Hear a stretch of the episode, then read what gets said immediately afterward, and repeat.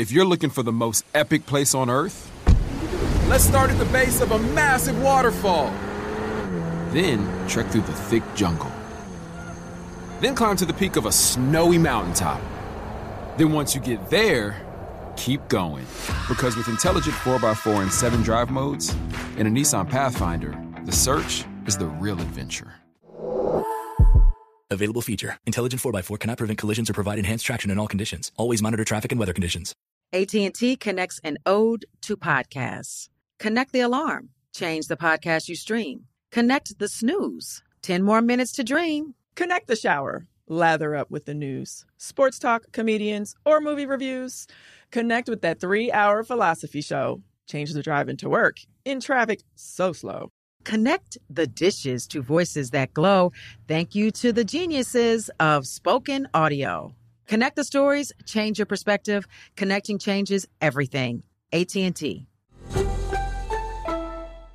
Moments like seeing my son's team cheer him on mean a lot to me. But after being diagnosed with metastatic breast cancer, or MBC, which is breast cancer that has spread to other parts of the body, they mean even more. I take Ibrance, palbociclib. Ibrance 125 milligram tablets with an aromatase inhibitor is for adults with HR positive HER2 negative MBC as the first hormonal based therapy. Ask your doctor about Ibrance and visit Ibrance.com. Ibrance may cause low white blood cell counts that may lead to serious infections. Ibrance may cause severe inflammation of the lungs. Both of these can lead to death. Tell your doctor right away if you have new or worsening symptoms, including trouble breathing, shortness of breath, cough, or chest pain. Before taking Ibrance, tell your doctor if you have fever, chills, or other signs of infection, liver or kidney problems, are or plan to become pregnant, or are breastfeeding. Common side effects include low red blood cell and low platelet counts, infections, tiredness, nausea, sore mouth, abnormalities in liver blood tests, diarrhea, hair thinning or loss, vomiting, rash, and loss of appetite.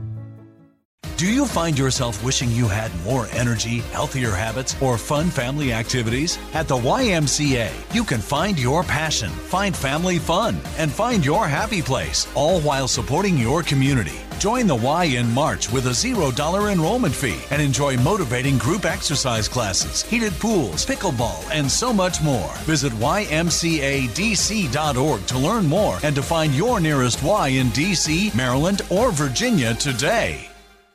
Do you find yourself wishing you had more energy, healthier habits, or fun family activities? At the YMCA, you can find your passion, find family fun, and find your happy place, all while supporting your community. Join the Y in March with a $0 enrollment fee and enjoy motivating group exercise classes, heated pools, pickleball, and so much more. Visit ymcadc.org to learn more and to find your nearest Y in DC, Maryland, or Virginia today.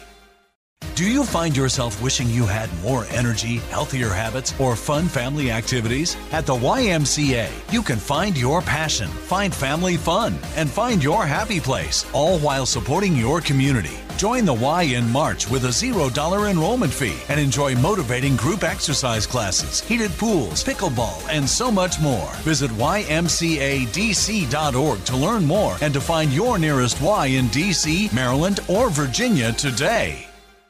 Do you find yourself wishing you had more energy, healthier habits, or fun family activities? At the YMCA, you can find your passion, find family fun, and find your happy place, all while supporting your community. Join the Y in March with a $0 enrollment fee and enjoy motivating group exercise classes, heated pools, pickleball, and so much more. Visit ymcadc.org to learn more and to find your nearest Y in DC, Maryland, or Virginia today.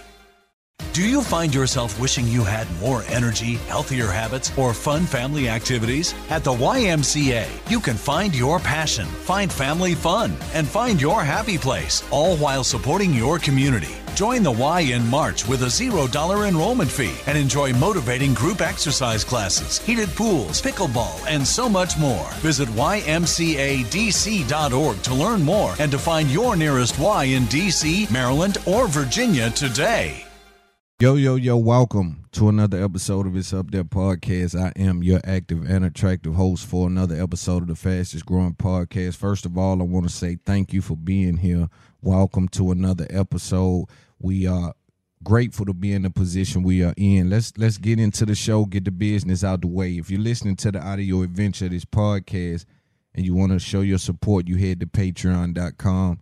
It's up there podcast. That's the only place the video will be at moving forward.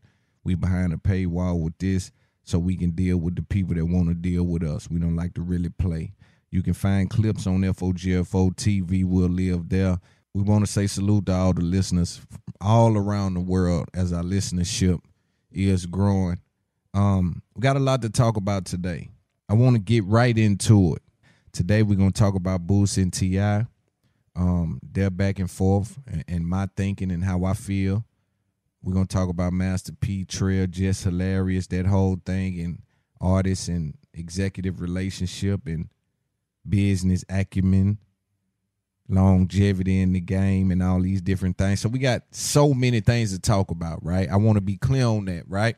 So first we're gonna talk about Lil Boosie and Ti. For those of you that don't know, a clip surfaced of Ti talking about an alleged snitching. Let's take a look at that video. Not did not. I have not ever told any kind of information to any form of law enforcement that can get any man, woman, or child, whether innocent or guilty, criminal or citizen, that could get them anytime for any crime. Say, look, if it say, sir, did, did, you see such and such and such, do such and such and such? Oh, wait a minute. Only time. The only time.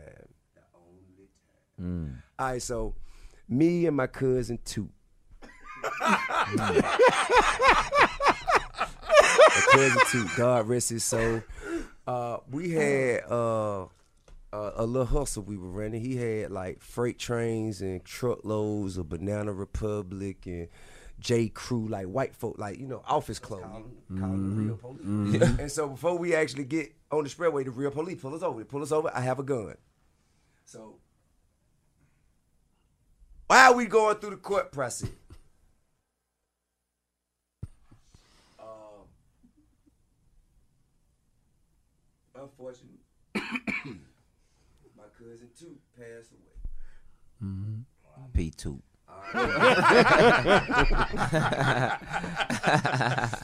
And so we caught no gun cases. Toot died, and you know, my lawyer said, "Well, you know, I can make everything go away if it if it was if it was Toot, if it was Tremell's."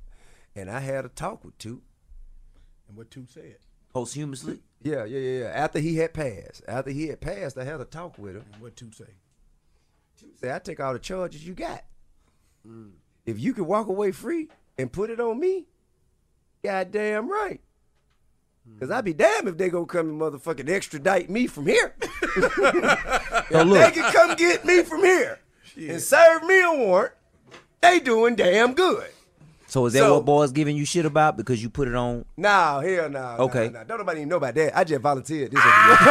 Don't nobody even know about that. I'm just being honest. I You can dig it. I saying? can dig it. I'm just I being honest. it. Yeah. That's the only time mm. That you. I done never said or gave no information about nobody because that's my cousin, my big cousin. Mm. He was dead, and he told me that it was okay.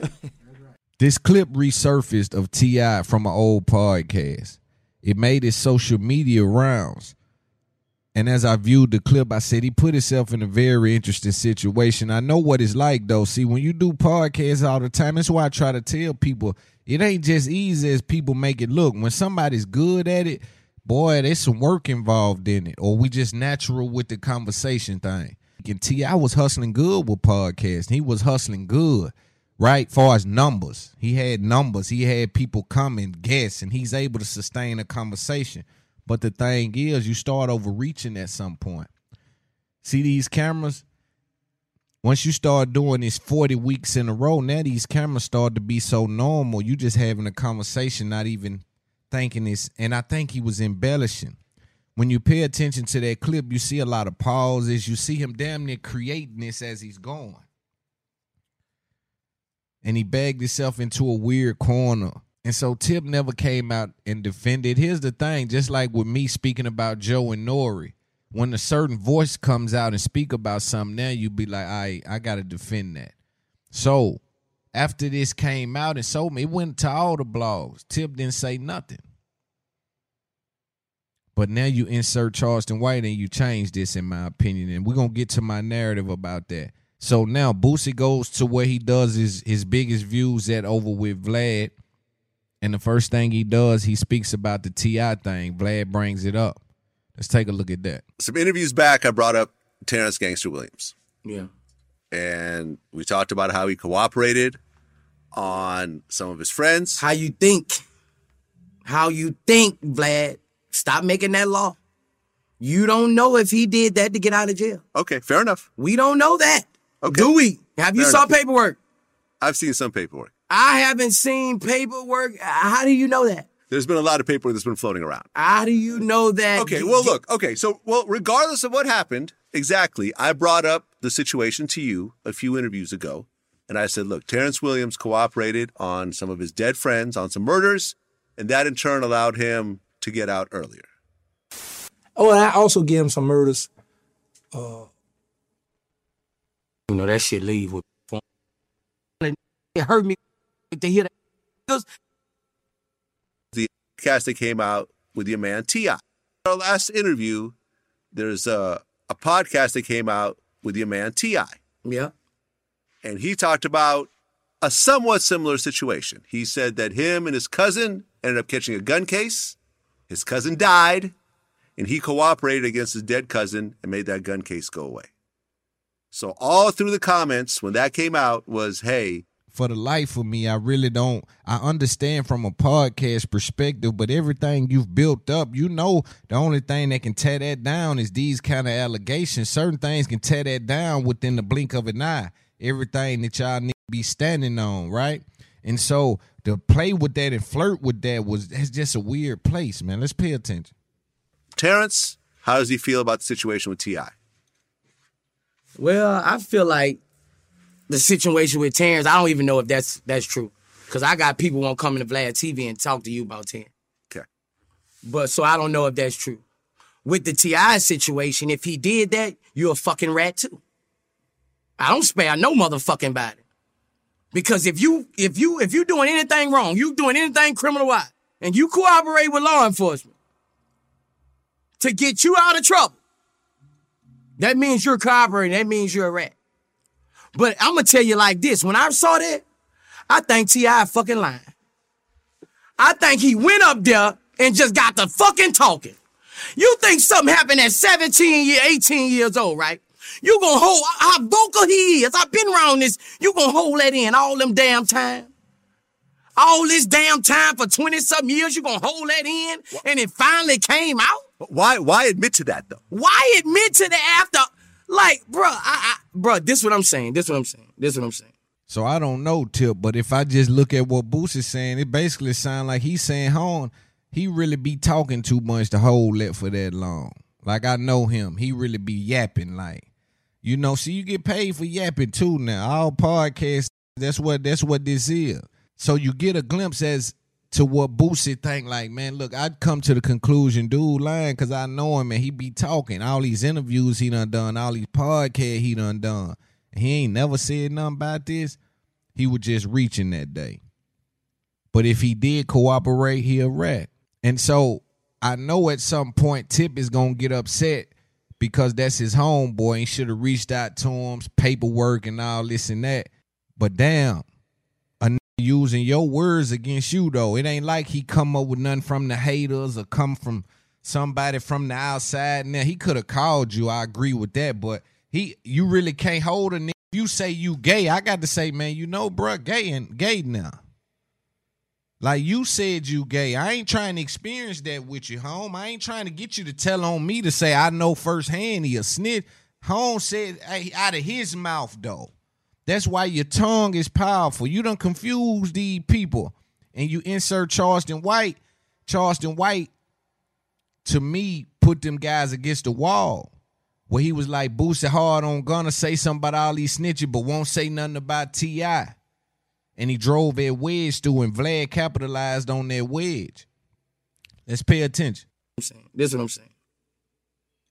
Ti, di- di- he's saying this happened in early in his career. Right. Like, when all this was going around with the with the with the with the shit what they said he on the uh when he got busted with the guns with the uh no the video when he was doing it for the um the video man the crime stoppers Oh yeah, yeah, no, well, yeah, well, like I said, he got busted with a bunch of guns, and he ended up getting a deal which involved him doing Crime Stopper commercials. I, bro, I just feel like from me t- talking and vibing with this man, I don't feel like he could have held that in for fucking all these years. I, you just wait, basically just come out and say some shit like that, like I that know, shit man. was. Look, like, and then like I'm like, why the fuck he say that when we got a fucking album finna come out? okay, Like it was like, bro, okay, so is that album coming out? no, Oh, so you have a finished album with Ti that's not coming out no, because it ruined everything. because of that. It ruined everything. I woke up with my motherfucking phone, everything full. Like Boosie, you cannot do an album. Boosie, my real fans like Boosie, you the last one left. They like, you cannot put this album out. Like, you know, my uncle OG called me. Like, Boosie? Like, nigga, hey. nigga, what you gonna, hey, look. That album ain't, my uncle called me. That album ain't coming up. He told I you don't- that. Yo, my uncle's OG nigga, 61. There's a lot to unpack pack with this. Here's the trick with Charleston White and these guys. Let me explain it to you. These guys fall into Charleston White trick, right? What he does he is he antagonizes them and he makes them he puts them in a position where he goes on a somewhat media run with a narrative. Right? So if you ignore me, I'm gonna make your fans bother you. Like I'm done talking about it and people still in your comments on it because I done went on this media run on all different sides of the country. Doing interviews on all different sides of the country about T.I. and, and Boosie and how Boosie ain't said nothing to T.I. and he supposed to be the last one left. See, I go and I'm creating all around the country, all these different platforms, getting paid to do it. And no matter what Boosie says in response, we come from where you smart enough to find something out of to pick at. So I know whatever Boosie said, it ain't good enough for Charleston White because he creates his media runs off this, right? And I know Charles, and so I I, I can just peep the game that he putting down. And so when he has effectively created a narrative about Boosie not standing on business because Boosie supposed to be so hard on rats and ain't said nothing about T.I. ratting. First, he was on the Crime Stopper thing. Now, this video right here, he just doubled and tripled down and went on another media run about it, right? And so, so he effectively drives a wedge in between those two people, and Vlad capitalizes off that and asks the, the question that, again, is on the internet floating around. But if you pay attention, see, Vlad is a he been doing it for a while. Pay attention how he titled the video. He didn't say Boosie goes off on Ti. He said Boosie goes off. He put indication that that's the end of that. Then he said speaks on Ti. So it may still read like Boosie goes off on Ti, but when it's time to hold him accountable, he can say, "I never even put Boosie goes off on Ti." He's checking his traps. He ain't making. He's trying to make sure that I'm clear, but I'm still capitalizing on what narratives are set and the questions that these people want me to ask. Boosie been on all kind of platforms could address that. He he be holding that kind of shit for Vlad. That's his guy, and Vlad probably pay him good. So it's business. Like, hey, I'm gonna come here and talk about that. This where I do the biggest numbers at. I get the most views, right? So I'm I'm reserved to this platform to do these kind of things and address these narratives that's attached to my name. But where this gets slippery is again, Ti ignored Shade Room posting it, Akademiks posting it, everybody posting. He ignored it. When Boosie said something, he had to respond because now Boosie tapped into a certain kind of person out there, and he calling him a rat. And so now they go to the paperwork thing and say, "Well, you ain't got paperwork." And then Tip responds with this tweet. He said, "Yeah, I don't know if it's you or your OG uncle that need to see it, but I got my paperwork ready to show. Pull up my number the same, my address the same, my to get on the net and speak on some shit you never spoke to me about is leaving me to believe that you've been hiding that in your heart the whole time. Never speak certain disrespect on your name, reputation by the if, homie. The convict code say when in doubt, pull the paperwork out, and if you ain't did that, shut up emoji. Now, I don't know what type of time you on, but I say again, if it was a question of confusion about anything I said, you could have called and asked so you can report back and tell your OG, or you could have pulled up and checked the black and white like I'm offering now. Either way, though, my I ain't bound to no opinion of me. Cause what they think will never overrule what I know. So don't wonder no more, homie. Answer if pull up and report back to the rest of these niggas who opinion matter so much to you. Cause I can give a fuck about what no think about me. The tail should never wag the dog. Leadership leads with facts and stats. We don't follow no fantasy land shit. Remember that. And I ain't bending my knees for nothing and fearing nothing but God. So come and see what you speaking about so next time you can speak intelligently. And he tagged Boosie. I expected more from you. This ain't solid. Obviously, I thought we was something we wasn't. I don't think I'm tripping that Charleston White got a lot to do with that.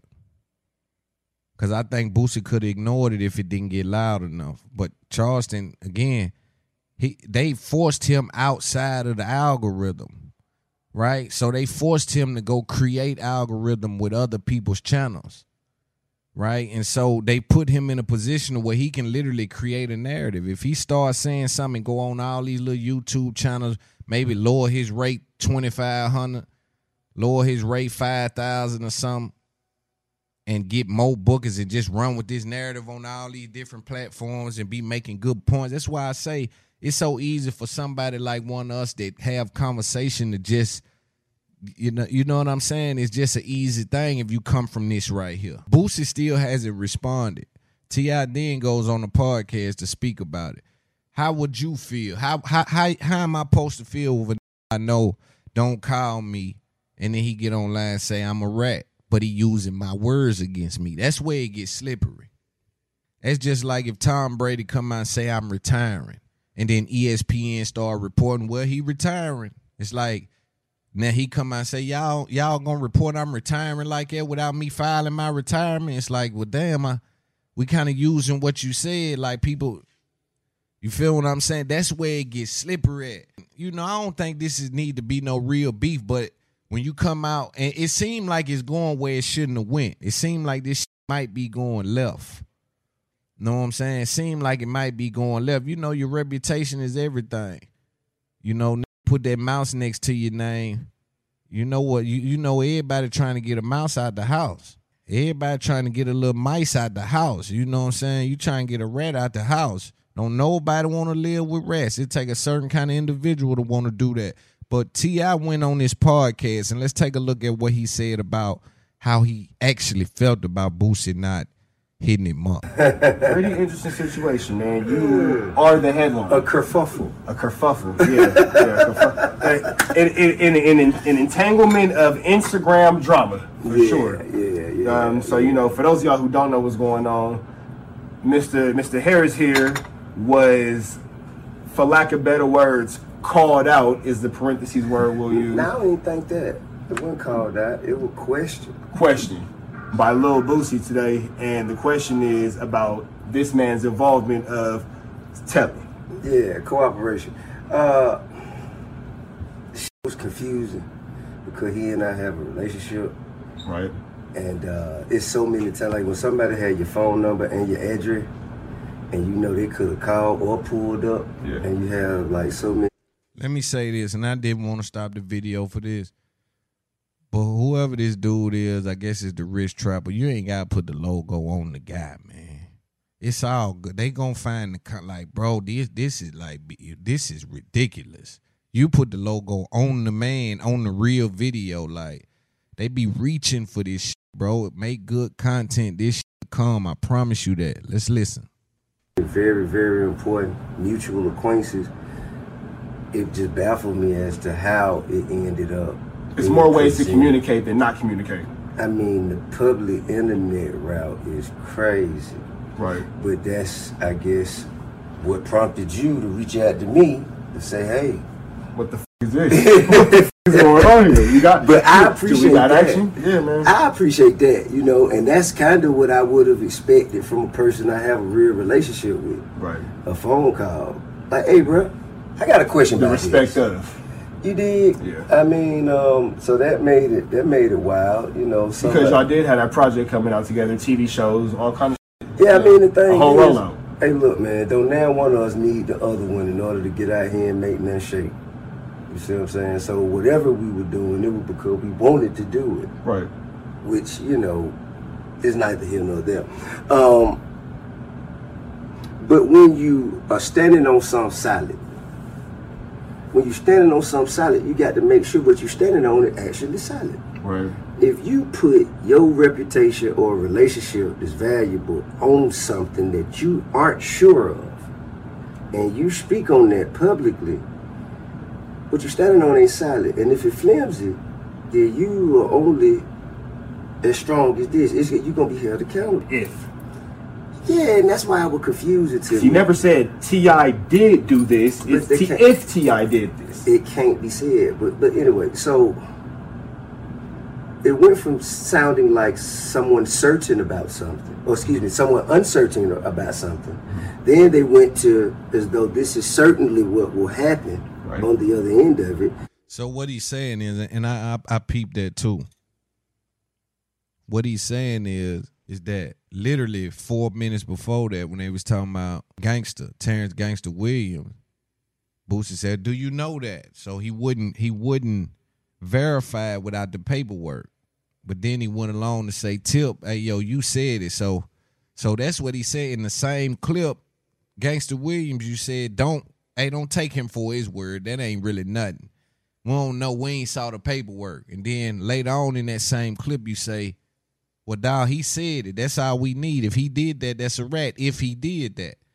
And he did say if he did that, and I don't believe that. So it, it you know, it's a weird. It's like a tornado of shit happening over there. You got Charleston White in there, Gangster Williams, Ti, Boosie, Vlad TV. It's like it's a mess of shit going on right there. So you can get lost in that. But I don't mind believing a you know, I tell y'all, I believe threats. You know, only thing I don't believe is compliments. But if you threaten me, stuff like that, I believe what you saying. Ah, man, dude them say they with that, or dude them say they broke, or dude them say they got it. Whatever you say, that's your business. I ain't looking too far into it if it don't affect me. You see what I'm saying? So if you running around saying that, it's a problem. Let's listen to a little more. Then they went back to, but I'm not certain. I don't even think that it's, and that to me, I, I couldn't follow it. I couldn't make sense of it. Yeah, because it's the if he is, you know, has done these things. If things. he did, do these I'm things. going to do this. Right. But I don't think he did. I wouldn't have never put that out there like that about nobody who I had any kind of a relationship with. I'd have picked up the phone and said, "Hey man, did you do this?" So now, so okay, so let's let's explain that. What he's saying is basically, Boosie went from saying if he did that, then he's a rat, but I don't think he done that. But the tape ain't coming out because he said that. It sounds like Ti is trying to blur the lines where he trying to say that the tape ain't coming out because he done that. But it's a if he done that. Now that he's saying the tape ain't coming out because he said that. To even say that the tape ain't coming out. Whether you done that or not, I don't even believe you done it. But because you said it, the tape can't come out. That's what I think he's saying. Let's listen to a little more too. in, in dealing in actuality of you guys' relationship and dealing in what it actually is, would you expect him to know you better than that to not even question it, or would you just expect the courtesy of a phone call of a real quote unquote? I have to say both. Okay. I have to say both, which he kind of alluded to. Because being a real Now I'm not gonna say that though, Tip. Like I don't know. I can't even say that you and Boosie relationship is you and Boosie relationship. But I'm not really gonna be able to say that. Like not even know. Like don't nobody know each other in this industry. Like unless you came in, the brothers you came in with, right? I can't really say one if one of y'all gonna tell or not. And then that's Boosie. He have stood up, stood under that pressure now. He probably ain't just finna hand that over to no nigga. You know what I'm saying? Just like, yo, here, man, yeah, nah, he definitely ain't gonna tell. Now, I don't know if he went through what I went through. If they had a life sentence on the table, I don't know what he'll do. Cause I don't know what he'll do. And I ain't cause you popular. This, here's here's what I'm saying. Now one of you rapping as athlete dudes, none of you dudes, your popularity ain't gonna make me hand you real card. Reputation isn't handed to you, it's earned. Especially some of the things like when you do stand in this dark part of the world, right? That's the streets. It's a very dark corner of the world. But when you do operate outside of the law and you find yourself under those circumstances, it means the world to have pressure on your back and not crumble because everybody said, right? And so when we deal with somebody like Boosie who done been down that road, I don't think he's certain about Tip not telling or none of these dudes not telling. I ain't even faced a life sentence and I ain't certain about now one of these not telling. I've been set up by somebody that I've helped for nine and ten years. So it ain't no in between with that. It ain't no now I done blurred the lines. Anybody'll go because it's self-preservation kick in. You see these dudes in the interrogation room and what be happening? You dealing with self-preservation at the highest level. Know what I'm saying? They trying to just save they self. I done separated from the tribe. Just I just need to save me at this point. And I can't I can't say that you won't sacrifice saving you just for to be called a real one. I just don't know how many people willing to do that. And I'm not sure how smart that is, but if you operate in that dark side of the world, in that corner of the world that I've I'm gonna keep my children out of because it's so ineffective down through there. But you do get some things out of there you won't find nowhere else. It's like one store in the world where it's like you go in there, boy, you gonna come out with some swag, some slang. You gonna come out with some understanding, boy. You gonna come out with some flavor. You gonna right. You gonna come out seasoned in a way where it won't happen nowhere else in the world. But you gonna come out traumatized. You're gonna come out needing therapy. You're gonna come out damaged. You're gonna come out of that fighting because you can't come out of that walking with your head up and just everything is sweet. So you come out of that darkness in a very unfortunate way. You see what I'm saying? And um, I just don't think Boosie or nobody's for certain about none of you dudes. I didn't hustle with you dudes. I don't know what'll happen with you dudes when the lights get cut off. I don't know what'll happen when they take you in that room by yourself and they got you separated from that bank account you love to brag about so much. And that weed you love to smoke and that big comfortable bed you got and all these houses and radio station dudes go to and shows and bad all surround. I don't know what y'all will do. And your popularity won't convince me of nothing else. Let's listen to a little more. If you want facts, you want something real, then you come and ask real questions, get real answers, From a and real have person. A, and have a real understanding. Right. And if you just throwing that shit like I don't know if it did or it didn't, but if and then and that kind of like they're just stirring up the circus. Right. And I wouldn't do that with nobody who I had no real relationship with. So do you think he was more concerned about getting that click for that interview more so than actual maintaining the relationship with the friend? One thing I ain't gonna do is I'm not gonna assume what nobody would do. I'm only gonna look at the reality the of what was done. what happened. Right. Right. Um, is there anything about that particular interview that made you obviously the whole thing is unsettling? I haven't seen it, bro. Do you plan on watching it? Nah. Why not? I mean, I got the gist of it. I mean, but know- then, but then one can make the point that you watching the clip. Man, I ain't really watched that for real. I, I, people call me and was like, "Hey, man, what's up with this?" I'm like, "Man, I don't know. I ain't seen it." And I read like the headline it, but I don't even.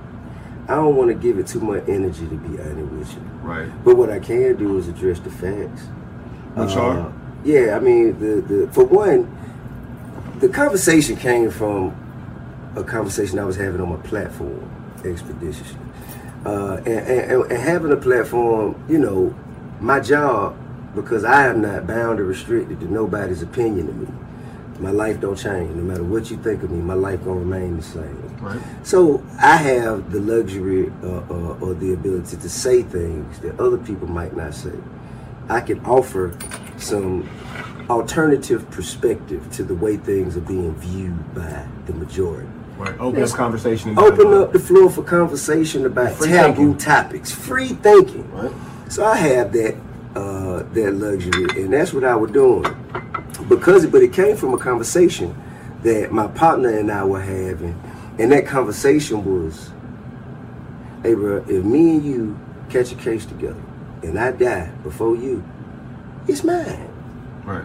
It's mine." He like, "Nah, I can't do that." Yes, you can. It's mine. Why don't? Why can't you? Right. I don't understand it. That man can't go to jail.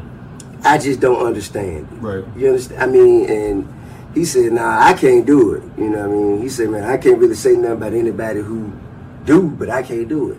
So off of that conversation, I created a set of circumstances. You know what I mean? Right. And I thought that the embellishment was clear when I said I talked to my cousin and he told me. They didn't get the satire in the conversation. They They, didn't didn't. get the change of inflection in voice. They didn't get the fact that you was basically being Man, sarcastic. Humor, sarcasm, Satire might be too- too satire. much of a It shit for. Let's call it sarcasm. The uh-huh. case was resolved because of a motion to suppress all evidence due to an illegal search and seizure. No need to point no finger, say nothing about nobody By or legal anybody about nothing. that situation shouldn't have happened.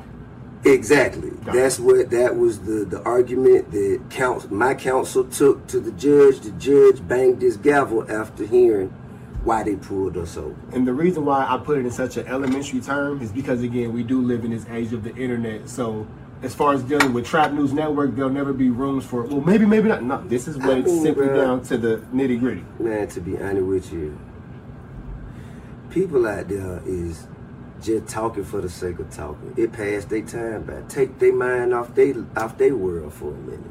Look, Man, this is how it went down. And at that point, you got clear orders of operation. You got some clarity there. Right. Now it's like the tail wagging the dog. You know, you the person got access to the facts, and you allowing the person with absolutely no access to the facts to lead you. For me, I still believe and stand by what I said. I think it was an onslaught of things. I think Charleston White played a role creating the narrative, and I think just online, Shade Room, all these different places, they was very involved with this conversation. They didn't want to let him just, you know, I done heard worse on podcasts. Like I, I hear a lot of shit on podcasts. You see some of these podcasters try to ride the LGBTQ plus community to get clicks. You see uh, people, you know, come out naked and all kind of right. It's just it, everybody's doing something to try to entertain the audience, especially when you do podcasting because you speak so much. I can see both sides of this if I'm being honest, because it's like, yo, if I am your homeboy, you know, I, I would like a conversation from you. But you don't put pressure on me out there in the public. People see me with you, locked in with you. Now everybody saying this to me. You know, the internet has affected everything, bro homeboys won't even call you no more. It's like, yo, it's out there in the public. I gotta say something out there, dog. It's, it's just how it is. Ti didn't let it go though. When you pay attention to what's happening, Ti this he feel a way about this. He probably feel like, cause again, after that, Charleston come out and attack Boost again. Boy, you, you one of them kind of niggas that they get out on camera and talk about your homeboy. You just gonna talk about your people like that. You one of them kind of niggas, huh? You old sucker head man. You got that man number, been around his kids, been around his family. And a lot of people is under there saying, damn, that's true. Hey, go with that narrative again. So now when he go on these YouTube channels, they gonna say, well, Boosie came out and finally responded to Ti. How do you feel? And he gonna go back into that man. That should that man been kicking it with. Now he gonna run with that for a while. You see what I'm saying? And um, it's a great hustle if you ask me, because I thought they would lock him out, but he's figured out a way. But Ti won't let this go. In my humble opinion, Ti feels as if there's no way that I'm gonna sit back and let that just fly under because me and this dude really had a relationship. In my opinion, it feel like he ain't he ain't just letting that ride like that. Let's take a look at something that he posted just six hours ago. I don't know if bro know it or not. But bro need to be down looking around. You don't need to be looking at me. You need to be looking around him. But anyway, don't take it from me. Hey bro, who are you? Parlay. The only parlay. As you said, nah, for real, the real. one. Man, where you what you rep, where you from, man? Right here, baby. You know what I'm saying? Real West Side. You what's going on with me. And but you ain't got no reason to really fake lie got no fake Have you ever got a check with my name on you? Do I pay you? Oh, okay. Okay. We'll do it, we'll do it TV. Okay. What the first thing I said when I saw you today? You gave me your paperwork, said here. I seen it, I read it, I seen what it said. I was here to see it. I represent the streets. You know what I'm saying? So I was here to see it. I want to see, I want to see what's going on. You know what I'm saying? And I with. So I feel like it's him and my, my my relationship with him and me representing the streets, I had to come see for myself. Said it's a paperwork part. It's I seen it. You know what I'm saying? Illegal and seizure. You know what I'm saying? Because got dismissed. You know what I'm saying? So I seen the paperwork. You know what I'm saying? So sure. You know what I'm saying? Already. Now, wait a minute. One more thing. All right. So, with that being said, on convict rule, on convict rule, if you call a, rat and he got paperwork to prove otherwise, what usually be the consequence for that? Shout out to my brother Parlay. He right there talking to Tip about this. Now, again, I, I I understand that you know what's happening, but I want you to understand Tip ain't letting this ride. The metaverse is starting to affect the universe, right? So now people are coming up to him, and Boosie said, "Man, you know, Boosie got him walking around with paperwork. He got as soon he see Parlay here, man. Look at this, man. I know, I already know you done saw what he did, all this." Shit. Shade Room didn't make him do that. None of these other platforms, when Boosie said something, it made him do that because Boosie is viewed in the light he's viewed in. The same way when I said something about Nori and Joe, Nori reached out to me. So Parlay is Bankhead, right? He West Side down there, and it's undisputed. So you get him next to you, and he get to talk about like you ain't got no reading a lie, do you? Pay attention. You know what I'm saying? You gonna see the streets saying? But I'm now I'm just saying, but like, what is the? I'm saying, like, how that usually handle? Oh, sh- it had a few ways. You know what I'm saying? It, it, it was a street cred, get discredited. You know what I'm saying? And either you got them to get one. But it is a consequence. Always. Okay. You can't bring, you can't bring accusations up without without without without paperwork. Okay. You know what I'm saying? And anytime you say anything about anybody, you gotta have paperwork. You know what I'm saying? Okay. What'd you say? What about if you show a man paperwork and he still f- them? God damn, now, man. Shit. That's a good question. This man asked, what if Get you out of here, come? All right, bro, give me a the minute. man. All right, this, this, bro asked, this man said, what if you show somebody paperwork? And they still with the rat. What you call them? If they, so if you show somebody paperwork, and the person who questioned my paperwork still with the person who on the paperwork you showed me, what do we do then? I got black and white, and and everything else is Googleable. Everything else is Googleable. And with that being said, last time I'm gonna address it. Last time I'm gonna address it simply because, man, bro, the level of life that I'm looking to be on, bro, it don't, it don't involve none of that nonsense. So at the end of the day, and, and, and to be honest with you, all you need questioning about what my motherfucking involvement is, I'm not doing no crime with y'all. You need to question the around you. I don't sell no, nigga, not doing no crime no more. And question the nigga that you got the authorization to check. You can't check me. Anyway, hey man, number love, respect. So now this is turned into an internet battle. This is turned into we gonna talk to each other on the internet. Boost ain't gonna say nothing cause he hustling. So he gonna wait till I get back on Vlad and then Vlad gonna ask him again. So T.I. responded to our last video when you went out and he gonna I think that nigga was right. That's what's going right. So he ain't gonna say nothing. He ain't gonna tweet nothing. It ain't gonna it ain't gonna be nothing. He gonna respond when he get back on Vlad. Really, that's gonna make Vlad cut him another check. Vlad probably speed up a couple of them, cut him another check in the next sixty days, forty five days.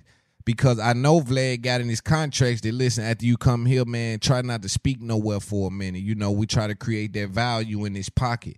That's why I respected what P and Baby did for me so much. I dropped my interview five, six days before anybody had a little baby interview. So it had no choice but to put me in position. It wasn't even no competition out there. You see what I'm saying? That was such a blessing. That's why I'm indebted to them for life. But Vlad utilizes that business structure to try to say, listen, let's create the value on this side and create an understanding that when he comes sit with Vlad, it's gonna be dynamic, it's gonna be fulfilling, and it's gonna be long lasting. But I wanted to take a look at that again. It's getting messy. We'll probably report on it next week just to see what else is unfolded. I want to talk about this Master P and Fat Trell, but before I get into that, I want to ask, what do you do when all you no longer is working? What do you do when all you know is no longer working? I've been involved in things that's taught me lessons that you can't get inside a classroom. I always say there's a place for the Guinness Book of World Records. It carves out a special corner in the world that keeps track of unique ability. And whether you're an athlete, a rapper, entrepreneur, if you got on messing with crypto, if you got on washing cars, if you got on cutting hair, if you got on picking up trash, if you got on podcasting, if you got on scamming, however you got on. And before we get into this Master P conversation, I want to just ask people can you build something that can withstand the test of time because time will test it? You have to know how to build something that can stand the test of time because there's a guarantee that time will test it. Everything won't stay hot and everything won't stay cold. Everything won't stay good and everything won't stay bad. Every dog has its day, right? So you got to be in position to be ready for the pass and looking to get in your favorite spot for a high percentage shot. So if you sell furniture right at text time, you got to load up and know how to do marketing and run a hell of a sale and figure out how to get these ads converting and travel and you got to add some ingredients, man, into this. Far too many times people want something for nothing. I don't give out something for nothing. I laugh at people because you ask them, man, can these dudes mess with you? And they say no. Everybody say no. Man, he can't mess with me. They ain't even two layers deep with their information. You ask them why, they don't know. Why you think you the greatest? They don't know. What took Kobe to be the greatest? What it take LeBron to be the greatest? What it took Kevin Durant? What it take Steph? What it took Tom Brady? Do you know they don't even know, but I'm the best. They don't even know if they capable of what it takes. They ain't even did the research, but we kept the files. We stand on the backs of great men, so we kept the files. I was telling the homie the other day, sometimes I shy away from therapy. I'm open to the information, but sometimes the way that they're calibrating me can cost me my life. Oftentimes they don't have people that can relate to what it takes for us to survive. That's why even with rich people, famous people, how you gonna tell me how to operate when you ain't encountered the things I've encountered? The information sounds good. Just sit me down and give me information, but don't try to tailor make it like you are the one that can delegate the way that I handle things in my life. I'm uncomfortable with that unless I'm for sure you've been through it. And that's what makes this Master P conversation very important. But we must learn that going through it ain't ain't good enough if you ain't getting nothing from it. And so when we look at you when it all falls down, we want to know what you got from it. What you get from it. I'm intrigued by what you got from it. I'm looking to interview people that failed too. We ain't just interviewing the people that's at the top of the chain. What you get from it is more important than the money to me. Did it do anything to you? Did it change you in any way? Did you adopt any standards that you shouldn't have adopted? Did you switch up on your traditions? Last week I spoke about the fruits of your labor and how there's a lot of people in our industry and in our culture that's made their mind up and put their flag in the ground and put their backs against the wall and went and got some money and saved their family. But they've left no information. By no means hear me saying this and say you give a grown man money. That's out the question. I'm telling you information. And this is what makes Master P so important. He was one of the first people with that kind of bag, the two or three hundred million dollar kind of play. So we need to hear from him, but we need to hear the truth from him.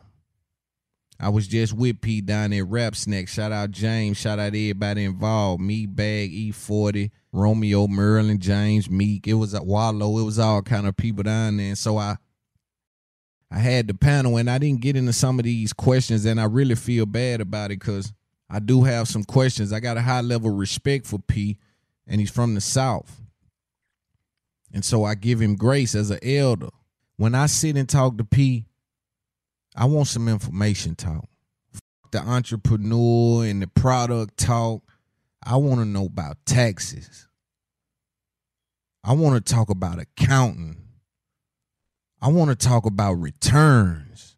I want to talk about the ROI on things and and why is this common thread of people that you say misrepresent what happens in that time with you or is there a misunderstanding with your information that was presented to them versus what they got? I don't know but i know it's a lot of information in p brain because p been there p done it. But it just seemed like he on defense. In the same way that the internet affected ti boosie and that that narrative get created i think master p is fully aware of the narrative that's created every time he talk he defends the narrative online. And so that gives me a glimpse into where he spends his time or what's being said to him or how things are being installed into his infrastructure. How people are telling him that, man, they saying you broke, man. Dude and say you stole from him. So let's get to what we talking about. Fat Trell came out and sat with Adam 22. Shout out Adam. And he had a conversation about why he no longer messes with Master P. Let's take a listen to that conversation So we whispering and shit. So he connect the call. He like, yo. I'm like, yeah. And then Master P started talking. I'm like, this really Master P. You know what I'm saying? So boom, he like, yo, I'm shooting a movie. I think he was trying to buy the rights to film II Society too. Mm. And um, he was like, I want you to be in it. You know what I'm saying? I was like, all right, bet. So I'm like, I'm young, like acting, like you know what I'm saying, whatever. Yeah, like right, I, eh, acting wasn't even on my radar. I'm still trying to come up as a rapper. You know what I'm saying? So I'm like, all right, bet. So he like, um, yeah, man. I want. I'm. You know who Alley Boy is? I'm like, yeah, I heard of Alley Boy. He from Atlanta. I don't know him personally, never met him, but yeah, I heard him. He was like, all right, bet. I want. I want you and him to um, come to California and let's sit down and have some meetings about this movie. I'm like, okay, cool. You know what I'm saying? So we fly to Cali. We get our shit together probably like two weeks later. We fly to Cali. And um, when we land, Master P had a video shoot. He's shooting a video at some mansion and shit. So, okay, cool. We sit down, we start chopping it up about the movie. And um, he was like, This is what I want to do. This is the role I want you to play. Uh, the scripts are nothing is not written up. Uh, cool. I'm like, Shit, this music's in my ears in the back of my mind. He don't know how happy I am, but I'm playing it cool, humble. Yeah, sure. Yeah, no problem. You know, but in the back of my mind, I'm like, yeah. Menace II Society too sounds pretty crazy. Yeah, yeah, yeah, yeah. So I'm like, okay, cool. So he was like, look, I'm gonna need you to move out here. So I'm like, looking at my manager, like, what? He was like, yeah, just you know, like a year or two. I'm like, all right. And you know, I don't know. I'm young, man. I'm like 22, 23 at the time. I don't know nothing about the cost of living. All that grown up ain't even in my mind. I'm like, all right. So I'm like, whatever. So he was like, look, we're gonna be paying. I'm, I'm gonna give you X amount of dollars a month. I'm like, okay, cool. You know what I'm saying? And um, but when I moved there, bro, the movie never got brought up, and so you know, me and Alley Boy, we rap. Master P is a rapper, so the natural place for us to always meet up at is at the studio. Outside of going out to eat and all that, shit, we always met up at the studio and we had talked and had conversation. But Alley Boy at the time was signed to Atlantic. I specifically remember us sitting in the house and his videos would come on on MTV Jams. Like Alley Boy was lit at that time. I didn't mm. have a deal. I'm independent. I don't have a deal. You know what I'm saying? So um, Alley Boy was really cool with the situation, and I always thought like I felt like we was recording too much music because I'm like, we here for the movie, bruh. You know what I'm saying? like, I've been living here for about seven months. I haven't started an acting class. We no longer spoke about the scripts. The movie never ever came up, and um, you know, we doing video shoots and photo shoots, and we got shirts pressed up that say Louis V Mob, and he calling us the Louis V Mob, and you know, outside of the money that he was paying me monthly, I was receiving nothing for all the music I'm putting out. You know what I'm saying? And so, um, and he always used to sit around outside of us having fun and all that. He used to always sit around and was like, I just feel like something ain't right about this. You know what I'm Mm. saying? And I'm a '90s baby. I grew up on Wayne, Gucci, and Ross. Those is the main three rappers I listened to over and over and over growing up as a kid. I'm not from the era where I was a fan of Master P. So it was always business with me. My manager was a su- at at that time he was a super fan of Master P. A lot of things he seen he let slide because he was a fan. Mm. And I was like, you know, I respect him as a businessman. You know what I'm saying? But I, I'm not a fan of his art, so I don't view him the same. I'm looking at him as a business, and technically, we not doing the business that we were supposed to be here. Businessman, clothing company. He played in a couple NBA games, a lot of movies, sold millions of records. I respect him for that. You know what I'm saying? Um, I would have respected it if, if he said, "Hey, you know, I want to shoot a movie and I want to like create a group with like me, you, and Alley Boy." I would have thought about it. Like, you know, that would have been a thought, but he never said that. And so we doing all these shows and shit, and he was doing shows that I, I think he did like A3C in Austin, where he headlined it, and like we performed a lot on that show. We didn't receive nothing. I ain't say nothing. In the back of my mind, I wanted to, but I ain't say nothing. And then the last straw was like Black had showed me that one of those albums was on iTunes.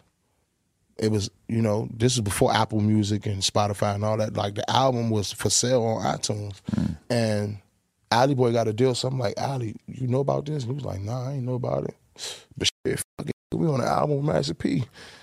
And I'm not salting Alley Boy down in no way. You know what I'm saying? I'm just saying that Alley Boy was getting money. He was booked heavily. Um, like I said, we used to sit down and he'd pop up on the TV screen like he was lit at that time. I wasn't where I wanted to be in my career, and I felt like I was kind of sort of wasting time out here doing this. You know what I'm saying? And then when I seen he put the album up without paperwork or without me getting anything from it, I just felt like that was wrong. Mm. You know what I'm saying? And so there at that time, and I was trying to do something else. I believe Sosa had just got his deal with Interscope, mm. and I was looking for a deal, you know, or a large lump sum of money where I could take care of my family and be put into a situation where I can work and show how great of an artist I can be. And I felt like that that situation wasn't providing me with that. And then when I left, I seen he had done an interview with like the Breakfast Club or something. I can't remember who it was. And they, it was him and Oliver. And they was like, yo, where Fat Trell at? And he was like, um, Master P said something like, you know, Fat Trell, man, he didn't have any patience. You know, he didn't believe in what I had going on. And, you know, he was just trying to get a deal. Like Fat Trell just trying to sign a deal so he could get some money. And I looked at that like, that was a form of disrespect. You know what I'm saying? And um, I ain't called his phone or nothing. I ain't had no conversation with him or nothing because I've been around P and I know what type of person he really is.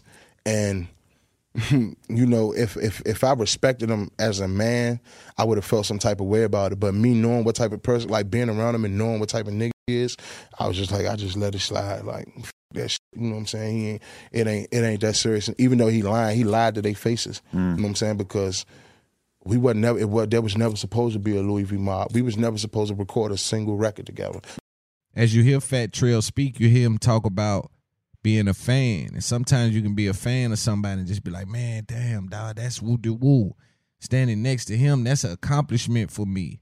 And I think you got to ignore that. I think it's natural for that to happen because you naturally grow up to some of these people and that a soundtrack to your lives. You got to know that's a natural human behavior and know how to ignore that. Be like, nah, but I still, I don't put a lot of work in, or I'm willing to put work in, or I know how far I'm willing to go. I know I won't fail because I'm gonna do everything I need to do and get up early about it, or go to sleep late about it if I need to, and till I'm able to take a vacation and get a villa and get with a video vixen and do some things that don't need to be seen unless it's behind a paywall. You know what I'm saying? Maybe I'm gonna get to that point, but for for right now, I know I gotta work, work, work, work, work to try to get out the situation I was placed in.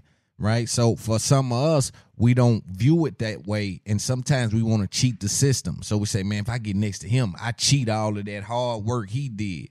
And sometimes it is a trampoline, but you got to look at how many people have bounced up on, off of him. How many people have he put on? I always talk about the fruits of your labor is different than the fruits of your leadership.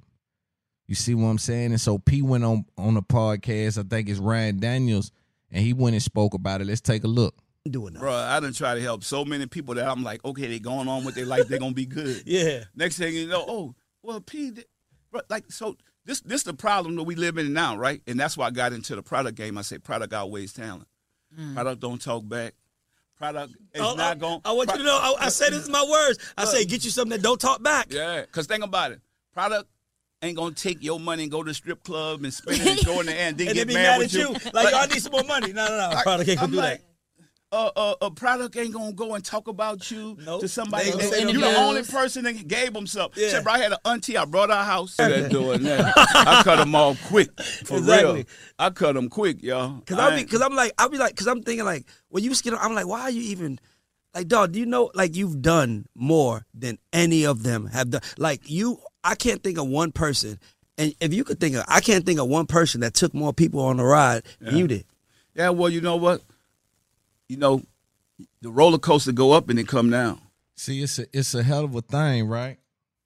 Because that don't mean nothing taking me on the ride. Tell me where to go get the tickets. I got some folk that want me to take them on the ride. I got folk need to be took on the ride. You keep talking about you took me. I got people that need so tell me where to get the tickets from. Just don't hand me one ticket for one ride, one person, nigga. Like I ain't got family. And so this is that industry talk, and I got a lot of respect for all these guys, but I need them to understand how it's being received. It's like, yo, taking me on the ride ain't enough. What do that mean? What do taking me on the ride mean for the sake of conversation? What does that mean? You took me on the ride. Like I ain't nobody child or nobody, you know, daughter or no shit like that. You don't take me on the ride. You show me where they get the tickets at. Respect the fact I got family too. Right? So so there's there's something that's happening there, right? Where it's people on the other side like, man, I'm trusting you. I'm getting on the ride with you, but I'm trusting that when I get off this ride, we walk back around the way you got the tickets at.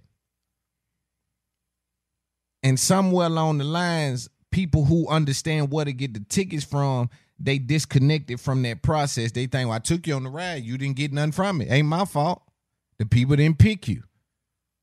You see what I'm saying? And so there is a there's some gray area there because there's some truth to that as well. It's like, yo, we can't force the market to react to you. Period behind that. But show me how you hustling with the with like me that ain't making nothing. In case I find a that do make some, I can do what you was trying to do with me that didn't work. It's just game on top of game, but you got to be able to pick that up too. You n- don't got time to just be explaining, explain. You got to be able to pick game up as it's being executed. You got to know demonstration in progress and pick some of that up. You can't be slow. Slow feet don't eat. A lot of them ain't prepared for it to go down. Mm-hmm. Yeah. So me, I don't care. When you got God, God gonna keep blessing you. Yeah. He keep blessing me. Yeah. whenever it go down, I come right back up. Exactly. Because I know that he. It, I think sometimes he want to get them people out of them seasons in your life. Say that. And so again. if everything go good, they not gonna leave because you're not gonna even see it. You're trying to bless somebody that don't even deserve the blessing. Yeah. And so that's when I look at these artists. I'm like, how could an artist be mad with me? Let me tell y'all what my and I want all y'all to know this. This is what my motto was. If you don't want to be with me, I don't want to be with you. It's almost like in a relationship. Yep. I ain't trying to hold you back. Yeah. You know what I'm saying? And so a lot of these artists go back and check. Whenever they say they didn't want to be with no limit or they figure that they could go and move on, I tear their contract up. Mm. I ain't took no money from them. there. I let them go. Mm. So you Oh, got no money is a big But I'm gonna tell y'all where, I- where and some of them I didn't even sign contracts with. So I let them go. Sign. Mm. and- and think about this, y'all. I got artists right now. That's what I call ungratefulness. If if if you moved on ten or fifteen or twenty years after me, why are you talking about me? Why are we still like? Right. Like I forgot. Like, I forgot bro, the money I lost last week. I, for- I forgot about have y'all. Yeah, yeah. For real, like I'm the only thing you could talk. That sound like, forward. like that sound like you a woman that had a good man that you ain't got him no more. You went and got a bad man now. You like, damn, I wish I had You that. mad at him? You mad Yeah. at you because you him? Yeah. Yeah, and so if you look at it right, who y'all know in this business allow people to go sign with other companies, but they never talk about those other companies after they moved on. They still talking about me. Yeah. That make me feel good. Like, damn, Gotta be doing they something still right. thinking about me. No, but you, you probably was the best time of their life. after seven years, you shouldn't be allowed to go on no podcast and talk about nobody. Think about it. This is a statute of limitation. Like, please, if, if you ain't been around that person in over seven years, Yes. please, you, you don't even deserve to talk about them. Exactly. You don't know him no more. You don't. Exactly. Like, especially if you done been in and out of jail. yeah. Man, let me tell y'all something. I done got dudes in and out of jail, took care of 'em, Yeah. took care of their mamas. Right. He was the bad. That's what I'm, that's what I'm trying Think to tell about you. it. Yes. But then, let me tell y'all something. The thing is, right? I don't even mind the haters. I love them. They motivate me because Right. they way far distance. The part that tripped me out, the ones that be in your circle, And so when you see him say something like that, you see that Romeo had reached out to Trell and was like, "Yo, I'm with you, bro." He got over on me and some things like that. So he kind of was sided with Fat Trell on that. You know, and as I see people say things about P and, and and the respect I got for him and what he done, he taught me hustling ain't enough. Master P single handedly taught me hustling is not enough. Just just being able to rack up two, three hundred million and drop an album week and do what ain't never been done, that ain't enough. If you ain't got no information to go with that, you gonna fumble the ball. Just cause you hit the hole and you and you get some yards, you think you gone. Now you gotta score with this here. You gotta secure this in the long term not just in the interim. And so what'll happen is they'll let you rack that money up and then pencil whoop you, beat you with the information. And so when people look at P, he gotta understand they looking like, did you withstand the wind though? They everybody asking though. We know you got it up there. We know you lifted 350, 400 in the gym, but did it break your back when you went home? It did it do something to you that you irreversible damage to you? Did you make it after that? right? So everybody looking because you got to build something that can withstand the wind. It's gonna be strong wind when you get up to two hundred million, a hundred million dollar happening. It's strong wind trying to take that lawsuits, tax information, baby mama drama, alimony, child support. Man, it's all kind of trickery. Insurance, bonding, S corp, accounting lawyers, operational budget. It's all kind of happening. Did you build something that withstood that? That's what made his name seep out of them conversations. Because if you think about it, everybody else that's mentioned when you deal with P, Baby, J, Diddy, TDE, QC, all those labels are the new era. But I'm talking about that those founding fathers of it. When you deal with all of them, we look at them and say a lot of them built something that withstand the wind and the storm and the rain. Because all y'all might have been doing skeptical business in the 90s. But did you last long enough to come back around the corner and get most of that back right? Everybody that had something on baby name, he come out every time and say, I done paid everybody. And you don't, in my opinion, you don't really talk like that when got receipts that say otherwise.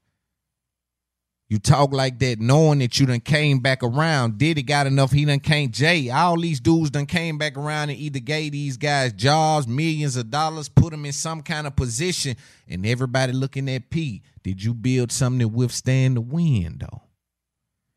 He got to understand that we know you're a hustling motherfucker. But you taught us hustling ain't enough just by viewing it. Did they whoop you with the pencil? Did they whoop you with the taxes, with the information? That's the question that we all be having. We can't never take away what he done. The blueprint he set, we'll never can't never take that away. But we know by example that everybody that's been able to hustle through the 90s and withstand and got a billion next to their name or high high three, four, five, six hundred million dollar and they done produce dudes that's worth one, two fifty. They selves like they got a lot of fruits of their leadership. That's something I brought to the game. Difference between fruits of your labor and fruits of your leadership. I, I view fruits of your leadership. So as I see that, we look at P and we say, damn, did he build something to withstand the wind over there? We know he was hustling with all the greats. Yeah, nah, he was when the league first he was Dr. J. But did he get paid for it? That's how, that's how he need to understand that's what's happening. But we can't take his legendary status. But on the heels of that, Fat Trell responded. But before he responded, Jess Hilarious came out on the Breakfast Club. Shout out Breakfast Club, and she spoke about it. Like, yo, you know, I was in one of them movies when he was hustling in the 90s and early 2000s. I was in one of them movies he got over on me too. Let's take a look. Talk about him. I don't care if it was seven years, eleven years. You don't. If you did something I'm to me you. and I have something to say, I'ma say it. That's just what it is. You know what I'm Mhm. saying? And you're not the only one out here being talked about. We got we got Diddy. People still talking about Diddy. We got That's right. people talking about Mase because what happened to him. They talked about Jay. He's now do- Jay. Mhm. So many people. So you're not the only person. And basically, it all boils down to this. Fat Trell said that he was promised by Master P that he would be put in a Menace to Society sequel that never came to fruition. How come Master P doing Menace II Society sequel? He never even did the first one or the second one. Now, Master P said he never mentioned making a Menace to Society sequel. He wanted to make a movie like Menace to, Soc- Menace to Oh, Society. Okay. That And makes he- sense. And he wanted Gucci Mane to be in it, but Gucci was getting locked up all the time. Mhm. But so so he just was like he put the idea to rest. But Fat Trell was like, "Yo, you still promised me to be in this movie or whatever." And so he was like, "I don't want to be with you no more." Now, I see both sides. Um, Fat Trell, I get it. He like, look, yo, he, that was like a bit of a temper tantrum to me a Mhm. little bit, but I do believe him. I do believe that Master because that that that man will talk a good game to you. Like even with me, I got the hook up. I'm still owed some bread for that. I'm not gonna He lie owes to you you. Like, yeah, I ain't gonna lie. You know, Did he I'm pay you at saying? yeah, yeah, yeah. For the first scene, Mhm. and then um, I, I did two scenes. He thought because he used one scene, he ain't got paid for the second one. No, I Mhm. stayed there And you did for 13 scenes. hours to do two scenes. How much you owe you? But that's not how it works. Though. I thought you Man. get paid for a movie. Don't you get paid for the whole no, movie? I, I do my scene when it's come to a skit movie like that. Is what you know, you know, I got the hook up was a long skit. It was a Nah, skit. It was, Yeah, it was- it was a skit. You bunch did a of couple skits. skits. How much you owe you? How much you owe you? I like to charge fifteen thousand per skit. That was a long time ago, though. So your, then- your number done went up since then. Man, it ain't been seven years, so I can still talk about this. I can still talk about this. I don't care. As soon as you give me the check, we'll be good, man. Oh, so you was charging him per skit for the movie? Yeah, well, Did- actually, did he per know scene. that? Yeah, he knew what you talking about. He Oh. signed on it. What you talking about? We we signed back and forth. Yeah. Yeah. So he owe you 15 racks? Yeah, I, I try. I hit Romeo. I hit everybody. You know, but they got their own problems, so it's a lot going on. You know, so, so I'm gonna wait till it die down again. But Fat Trell, I, I get where he coming from. Okay. So Master P went and posted this. As you see, if you're watching the video, this is a video of him, Alley Boy, and Fat Trell. He says, I, on, I only giving people opportunities. He's never forced an artist to make music or go into the studio. It's sad that it's always us against us, but I'm going to keep educating the ones that want to learn and grow. And to everyone I cross paths with, I wish them success. You know I'm saying? I got my young shooters, man. Alley Boy, Fat Trell, Master P, Boss All Boss. part of it. We were ahead of our time. That was 2013. Alley Boy, real G. I respect him to the end. We didn't pop back then. We didn't have a hit record. We only had street records that didn't cross over. I invested in this project, lost on it, and I still haven't been able to make money from streaming. That's one of the reasons why I got out of the music industry and into the product game. Product don't talk back. I love Jess Hilarious, and I know she was just cracking jokes, but she signed her contract and got paid what she was owed for I got the hook up too. But if she trying to squeeze me for another 10K, she got that.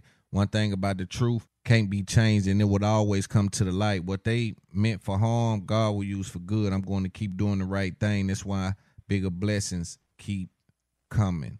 I wish Fat Trell the best, but he is owed none from me or my company. The only business we ever did was put out a free mixtape on live mixtapes in 2013, which is available for download for free today.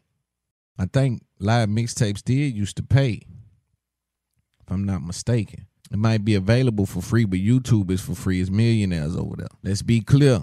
Live mixtapes, World Star, a lot of them was early on the ad game with a free site making millions of dollars. The game translated to where they paid with their eyeballs. We know that. So if you sent a million niggas over there to click that, it's some kind of money involved in that. I don't know who got it, but it's somewhere, somebody being paid. I don't know where it trickled down to, but I need to say that for the youngsters so they do know its value in those transactions. Those are not empty opportunities. There's money involved in that. You see, the business model with YouTube is free and they pay millions. There's a millionaires birthed over there, right? And it's free for you to get on there. Facebook, free for you to get on there. They pay, right? It's it's Google. You can Google anything at any time. It's one they they pay, right? So you got to understand what's happening. Let's listen. We also put it on iTunes, which it didn't sell because you can get it for free from live mixtapes. That definitely makes sense. Well, and I say, well, take it down. I covered the entire production cost, paid for flights and apartment rental cars that were trashed and damaged. So that's why he's saying I kept it up. I need to try to get whatever I can from it. I'm the only one that made a financial investment in this project and took a loss. I have receipts to prove it. Everyone that was around us at the time know the truth. Since then, he signed with Rick Ross and went to prison. That was over 10 years ago. Now y'all know the truth. Let's see the media sites go and have integrity and do the right thing. For the cowards hiding behind computers enforcing fake news, I have Jess Hilarious contract from five years ago. For I got to hook up to and a copy of the check cash and pay. She was joking about the second check. That was never in her contract. That was narrative. They ran with a clickbait and headlines. Thank God for receipts. If he got receipts, that's wild. Numbers don't lie. Master P taught me that Alley Boy 580,000 and count. Go to live mixtapes.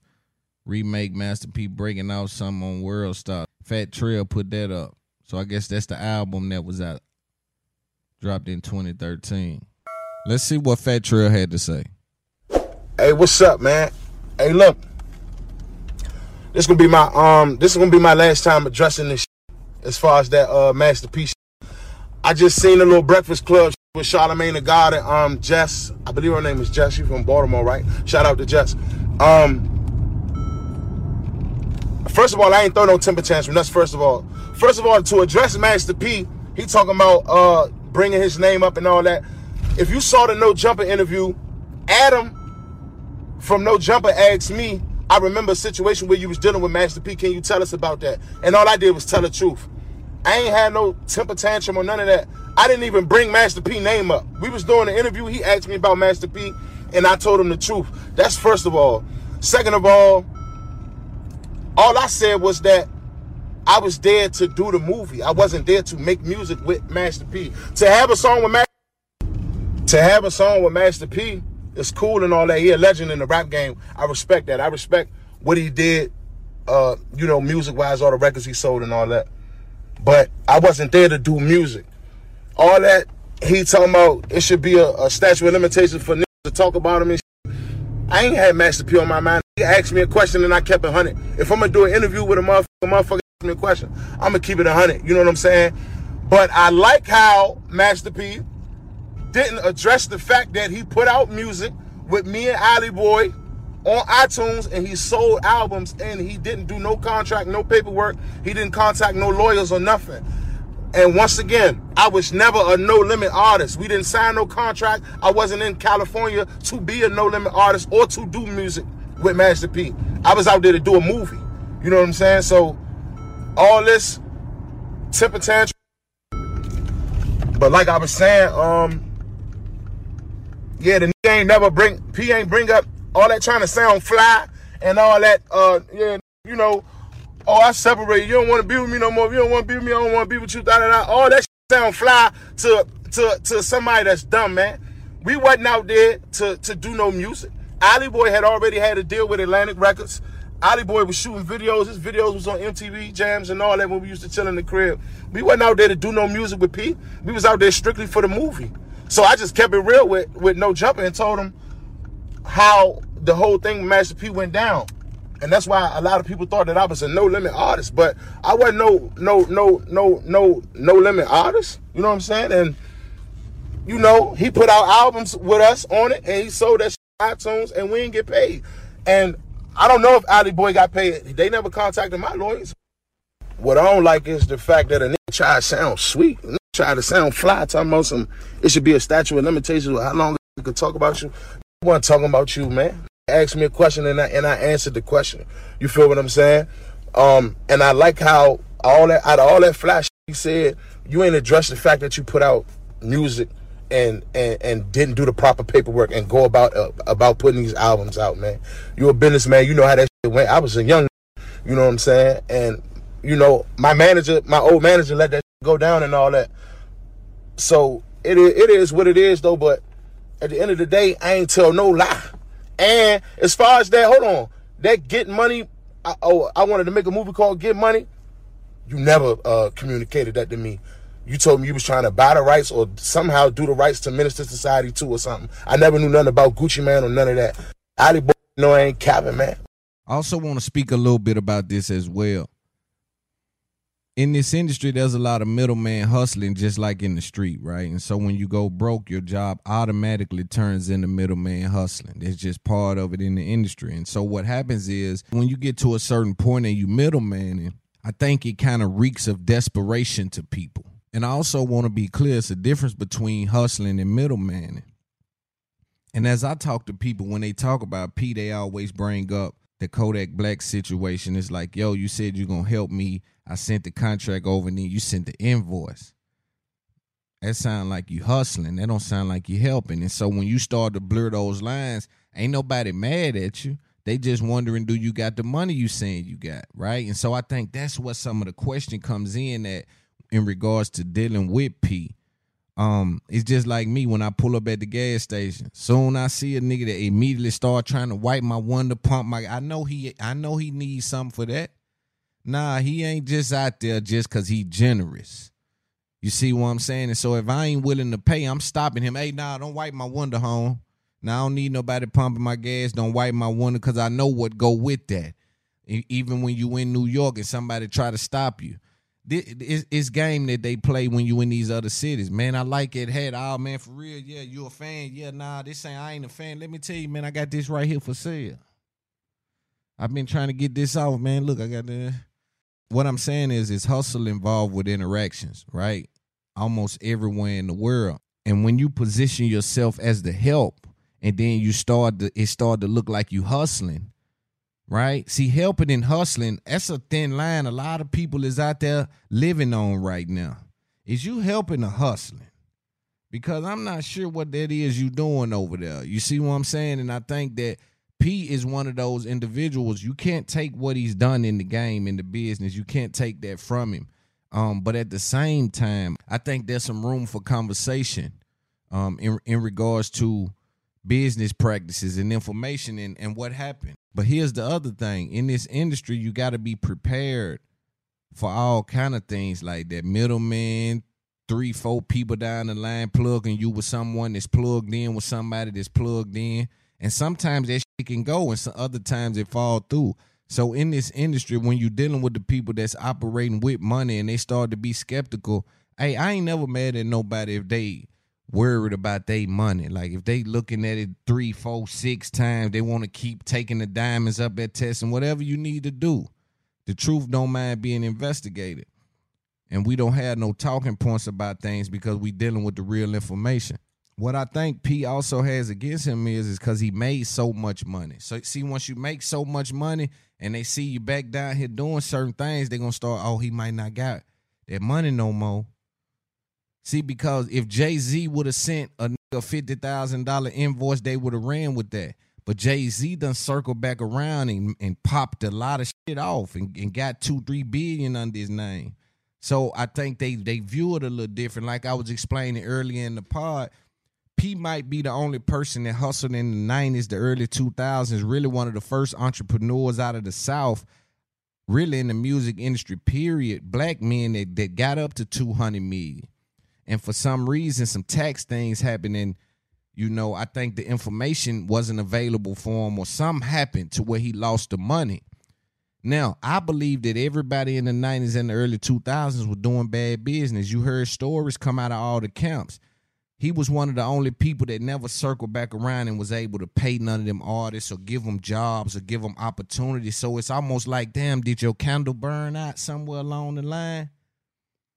Because when we look at Diddy, man, a lot of those dudes that he done came back around and they done straightened a lot of their business. Some of them dudes done come back around and did other business with these people. Jay done even got with his arch enemy at one time or his competitive inspiration, I'll say that, in Nas and even did business with him. So like all these other people have came back around that curve with some information and started to like even baby. Babies, yo, all them niggas been paid. Yeah, the, the label helped me clear everything up. That's done. Right? And so he kind of the only one that it seemed like we still looking around that corner to see if he came around. Not that he ain't a legend, not that and I'm only I'm clear with that because people I respect. And also I respect people, people that I really respect uh got a lot of respect and love for Pete and he's inspired their journeys, which has inspired my journey on top of him inspired my journey and me growing up on him. So we give him grace, but we want to deal with the information for the next generation. Like, was it the, what, what what's going on? How do we learn from it? And this ain't even about P. I want to take this off P for a second. More importantly, I think we have to stand under the understanding and deal with the information that failure isn't final. Right. And we not gonna be viewed as winning in every situation. I don't even want to give off that aura because I won't be able to learn if I don't take risk. Risk is involved with what I'm doing for me to elevate. And I, I'm clear on that. And so sometimes we don't want to live in the reality that man, I might have blew that bag. But what we got to understand is dealing with the truth is dealing with what God love. Dealing with the truth is dealing with what the universe love, right? So we got to figure out a way to deal with, hey, what really happened and what's going on and how can we do this? Because we need to be able to eat together. And I can't trust you if I don't think you're telling me the truth. Even in the street, like I can't trust dudes like you done had to have showed me that you really can got access. Right, everybody can't make a phone call and have somebody pull up with two, three hundred thousand. Dudes got to know you had access to that level of product at one time. Everybody, man, you make a call, man. I got them over here for twenty five a piece. Come get your ten of 'em, man. And you ain't never even you ain't one of them kind of guys. I'm not bringing two hundred fifty k over to you. Who is it? You a quarter right? And I'm I'm I'm I'm trying to give you some relatable examples. But at the end of the day, I need the youngsters to know failure isn't final, nor is it fatal. You don't got to be scared to say I failed at that. But I'm still up and my credit good. And I put dudes on in position. And I right. So you gotta really be grabbing your infinity stones. That's why it's important to be hustling and not talking. But if I think you got dirt on your hands, you can't eat at my table.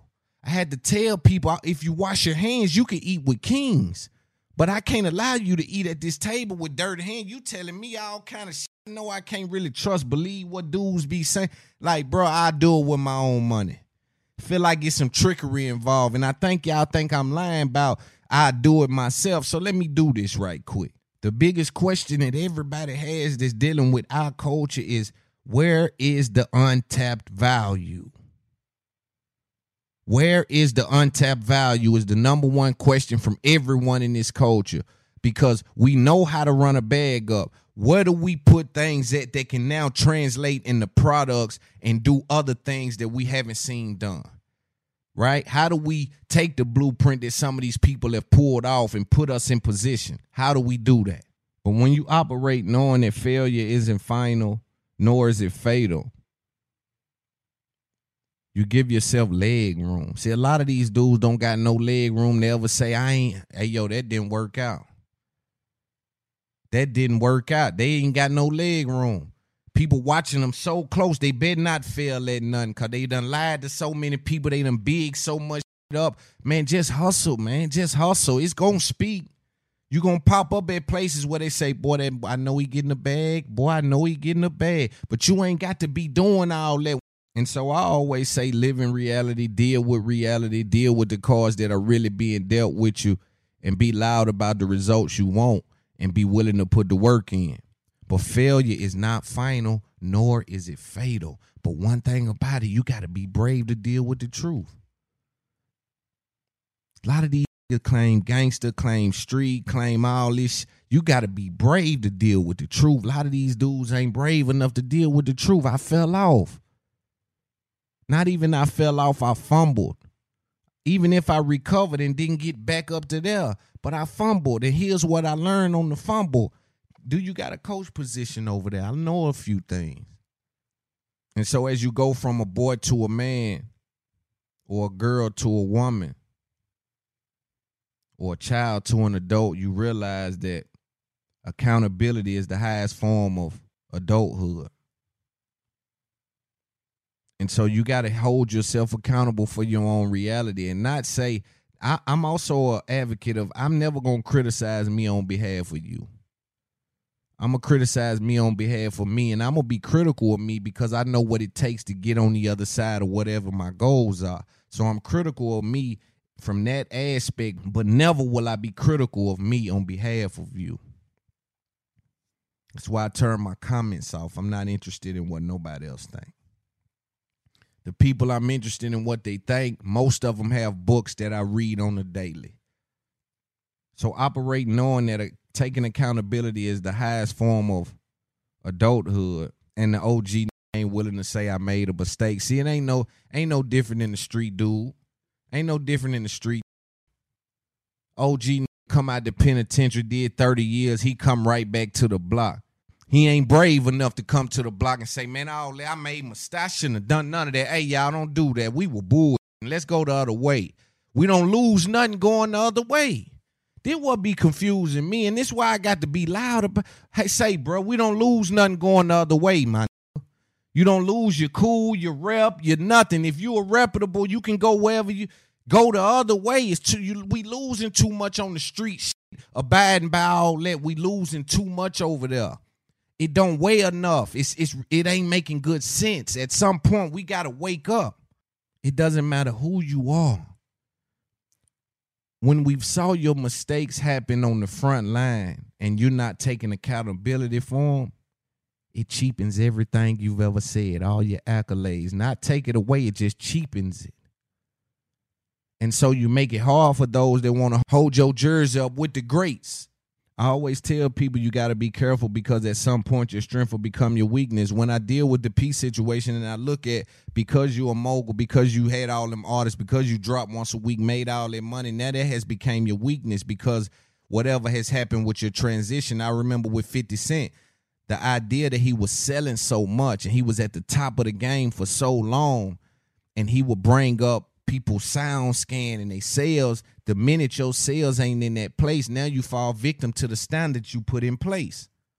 You see? So at some point your your your strength can become your weakness and you got to realize that. Now here's where it gets interesting. Sometimes your weakness become your strength right? The fact that I I did have them tax problems, the fact that I did have 15 artists, the fact that I did go over here and it didn't work. Bueno, now that becomes my strength because the information I got in it. But because of the way I look at it, I feel like I gotta defend the fact that none of that worked instead of saying, boy, you don't know what I got going through them tunnels. You wouldn't been able to see what they sold in them stores if you never went in there. Wasn't no commercials running on how to get to the NBA.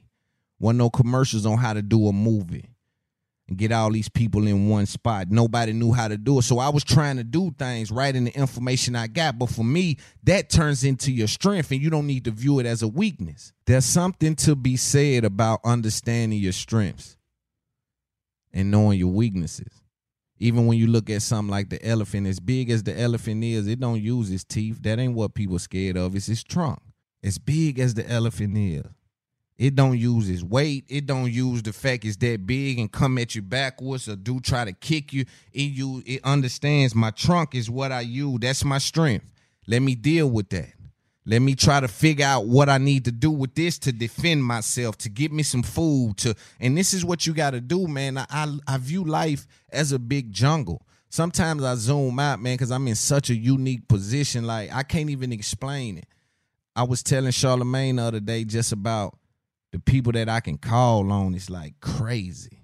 The people that that really got my best interest in the industry are the most powerful people in the industry. I heard somebody say you're gonna either deal with discipline or deal with disaster, and I think about that like it's just like if you someone say you getting out of shape, say you've been eating too much, and you know and you noticing my pants ain't fitting, and you saying, man, I need to get in the gym.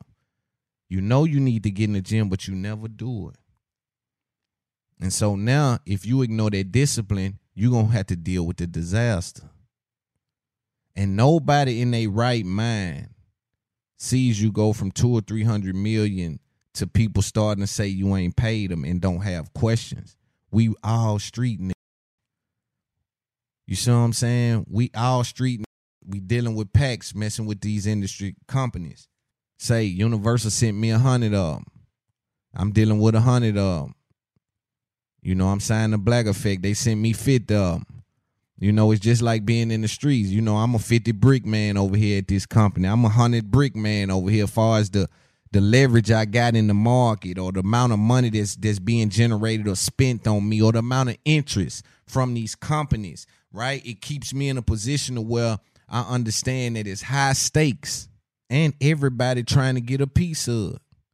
Man, I know for a fact everybody don't love me like they say. But this podcast done with the popping, and everybody love me now. And so you gotta really be able to identify that, yo, none of this is real. The love ain't real, the hate ain't real.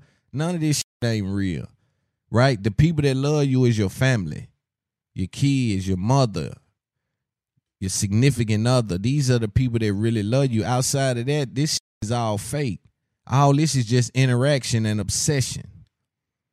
And for me, obsession is dangerous. I was listening to somebody talking about, and I'm gonna move past this, but I was listening to somebody talk about and I think it was Kanye West that is soft porn on the internet, and that is such a real thing. Like now, even on Facebook, I be scrolling. I'm like, oh, like shit be pay be making me want to stop my day and go have sit. Like, hey yo, look, we finna I'm finna stop my day. I'm finna go, man. Damn, they done turned me up over here. I wasn't even on this. I said, damn, they really starting to like. And then on Instagram, it's all day. It's ass all on Instagram, and we all on that. We all looking like a motherfucker. We peeking and not speaking. You see what I'm saying? On every occasion on there. But what I'm saying is it does something to the psyche when you see it. When you see sex and shit, that shit is a it's something happening. And also I want to say this really quick and address this. And I want people to give me their commentary or their comments on it or their opinions on it. TikTok, y'all not slick. I'm on top of TikTok. How many of y'all have been paying attention to all of the things that's been happening with China and how the spy balloon was over here and how all of these different occasions around America where we've been having interactions with what they are saying to be objects from China. So clearly something happening between us and China. And then on the other side, they've invaded our information with the TikTok thing. And so there's a ban coming on TikTok. I think China is aware of the ban on TikTok. I think everybody may be aware of the ban on TikTok. What I believe to be taking place, though, and this is what I mean about innovation and having think tanks and people thinking about how do we sustain the leverage that we have. Because what I believe that has happened, and I could be wrong, I've looked at it none.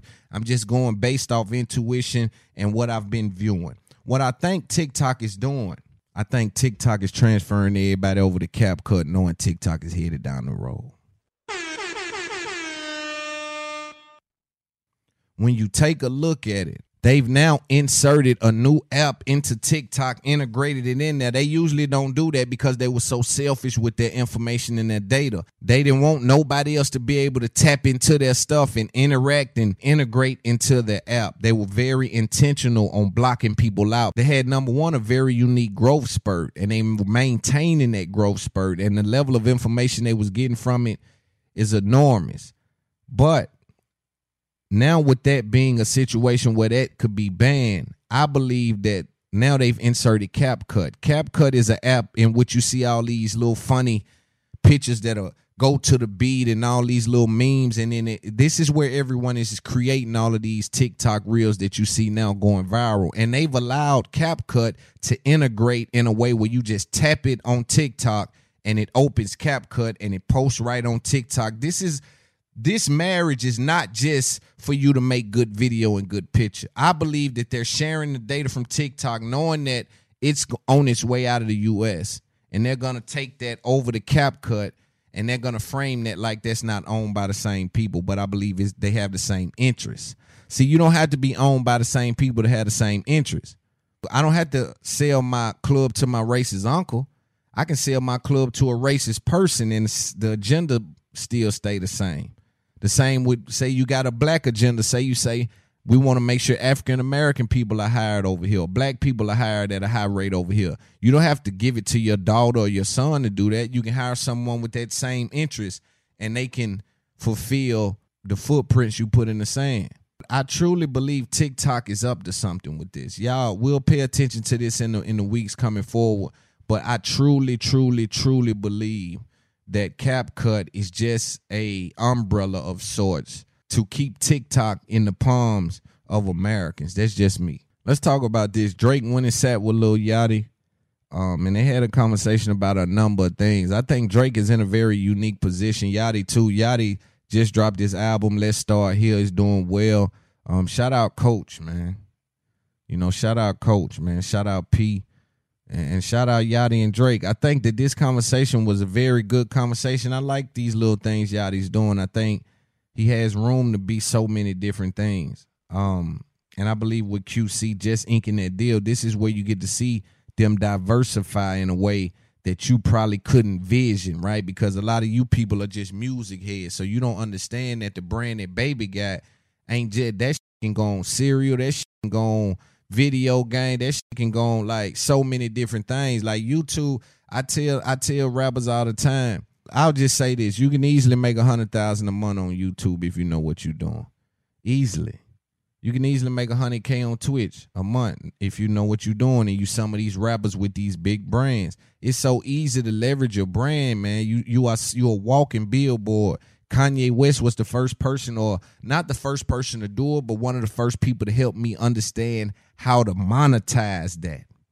Because we was always cool, we was always in the fashion as rappers or as people from my culture. If you even go back to the '80s, dude was you know go back to Dapper Dan and dudes just getting fly and just doing. it. So we been those kind of individuals, but we never knew how to monetize it. We've always approached it from a consumer standpoint right? We're gonna go buy the big dookie ropes. We're gonna go buy the big Gucci this, the Coogi this, or whatever is popping at the time, and be the biggest consumers. And that's the way we brag. So you gotta understand that it ain't really no flex being the biggest consumers. Having money to be able to spend money is a blessing. But you treating it like it's a flex when it's a blessing. Now to go go get a Rolls Royce for three hundred thousand is a blessing. It ain't a flex because the flex would be to be the owner of Rolls Royce. It's a blessing to get paid twenty million with this company. It ain't a flex. A flex would be paying a nigga twenty million, and then it ain't even a flex to be paying a nigga the twenty million. The flex is the person paying the person that's paying the twenty, right? And so it's always a blessing, is what I'm trying to tell you. You got to pick that up. It's always a blessing. It ain't never a flex. A lot of times people get that blurred and they think they flexing. And that's why it be coming off too, it come off wrong because you flexing, homie. That's a blessing. But let's listen to what Drake said. He spoke about being the man. We'll start there. Well, I think like on a broader scale, I think I'm at the point now where I just want to like, I, feel like maybe we talked about this the other day, but I, I, I feel like I'm kind of introducing the concept in my mind of a, of a graceful exit, like, Mm. and and almost just kind of, I feel like a lot of people that I've watched as the years have gone on, it's a really addictive, competitive space, and oftentimes you're like addicted to the to the competition itself. And so, you know, you'll you'll like sometimes it'll baffle you like why are these people still making attempts at um like trying to be present in the space and then you'll realize like they they probably their their needs and desires and their soul was probably fed for so long off of being a guy or the guy that they can't let it go. And so I guess like what's left for me is just to find a way to gracefully conti- like I'm not ready now, but to gracefully like continue making projects that are extremely like interesting and hopefully cherished by people and then to find the right time to say like I can't wait to see what the next generation does. I'll still be around to like, you know, work with people or do a sh- do a show here or there, but I'm not going to like force myself Mhm. to compete. I would love to just see what the next generation um does. I think he made a very poignant point when he spoke about basically being a prisoner of your position. It's so easy to get wrapped up in your identity to live in being in that position. That's why athletes deal with it a lot, or they leave the NFL or the NBA and they instantly get out of shape. They don't got that same reason that they had to get up in the mornings and hit the gym, and it's like their identity lived in that. So you bump into them four, five, six years removed from the league, they no longer even are the same individual because they lost themselves in turning that on. And this is what a question becomes what does it cost you, right? Because you searching in this room, right? You searching in a dark room to cut this light on. When you turn that light on, it invokes an emotion and a, and a gratification and a satisfaction in you that nothing else may can touch. And so when you just get that's just getting the light on. That ain't even talking about controlling the room possibly letting other people in the room. They ain't even had to go through the pressure of finding the light because it's already lit up in here. See, all this gives you a certain level of confidence and it lends itself to your identity and it wraps itself around your position. And when you live there, the minute you lose that position, what happens? Or you're 60 years old, still coming out with the patch on your eye, rapping or trying to compete with the youngsters. You know, and no disrespect to the OGs, I'll take that off them, but you're still trying to compete with the youngsters because everything you love lives inside of that room that you had the light on in. But there's a new sheriff in town. That's the way the world works. There's a fresher, newer. I've been amazed that Drake's been able to hold on that long.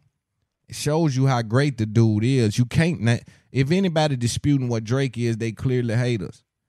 Right? I've never I've never been able to dispute dude, you know, behind this microphone. I've never been able to come and say, yo, dude ain't he ain't one of them guys. He he the golden child. And the number said. And before the number said it, the technique said it. See, well before the money said, the technique will show you. The passion will show you. The dedication will show itself. This way before the money come in. You can tell, oh, this person got something special. This is a special thing. This ain't just like everything else. They just talking. This is teaching. They both start with T, but they ain't the same thing. So you ask yourself, if you if you're Drake and you've been on top for 10 years and you're still on top, when do you say, yo, let's put this down? Are you still passionate about making music? Is it still fun to you? It gotta be. And it can't be about money, and you've not putting your. And to me, Drake hasn't really positioned himself to really, really be dedicated to anything else. So to me, it seemed like he's still knee deep in music, and he's continuing to execute at a high click it is rough to continue to come up with these songs back to back to back, and you keep dropping and you keep drop, you keep finding a way to say this little thing, keep finding a little melody that's sticking, keep finding a little commercial hit, you keep finding a little R and B hit, you keep running in here and getting with this individual. Yo, it's a lot going on. Then on top of that, it's business to be had in the midst of all that. Then you're doing joint collabs and you're doing Nike this and you're running over here. And it's a lot going on at the top of the industry. It ain't a lot going on for everybody, but the ones that's that's getting it, it's a lot going on. Let's listen to a little more. I think that were you like 26 then? I was young, yeah. I think like that and some like sometimes when I've like said girls' names in songs, Mm-hmm. maybe those are the two things that I look back on. I'm like, ah, maybe I could have done without like shitting on people for age, like or or saying like you know or like disrupting somebody's life. I, I I never like the lyrics are never with ill intent, but like I had somebody one time be like, you know, it's not necessarily what you're saying about me; it's the fact that you said it. Uh, What does that mean?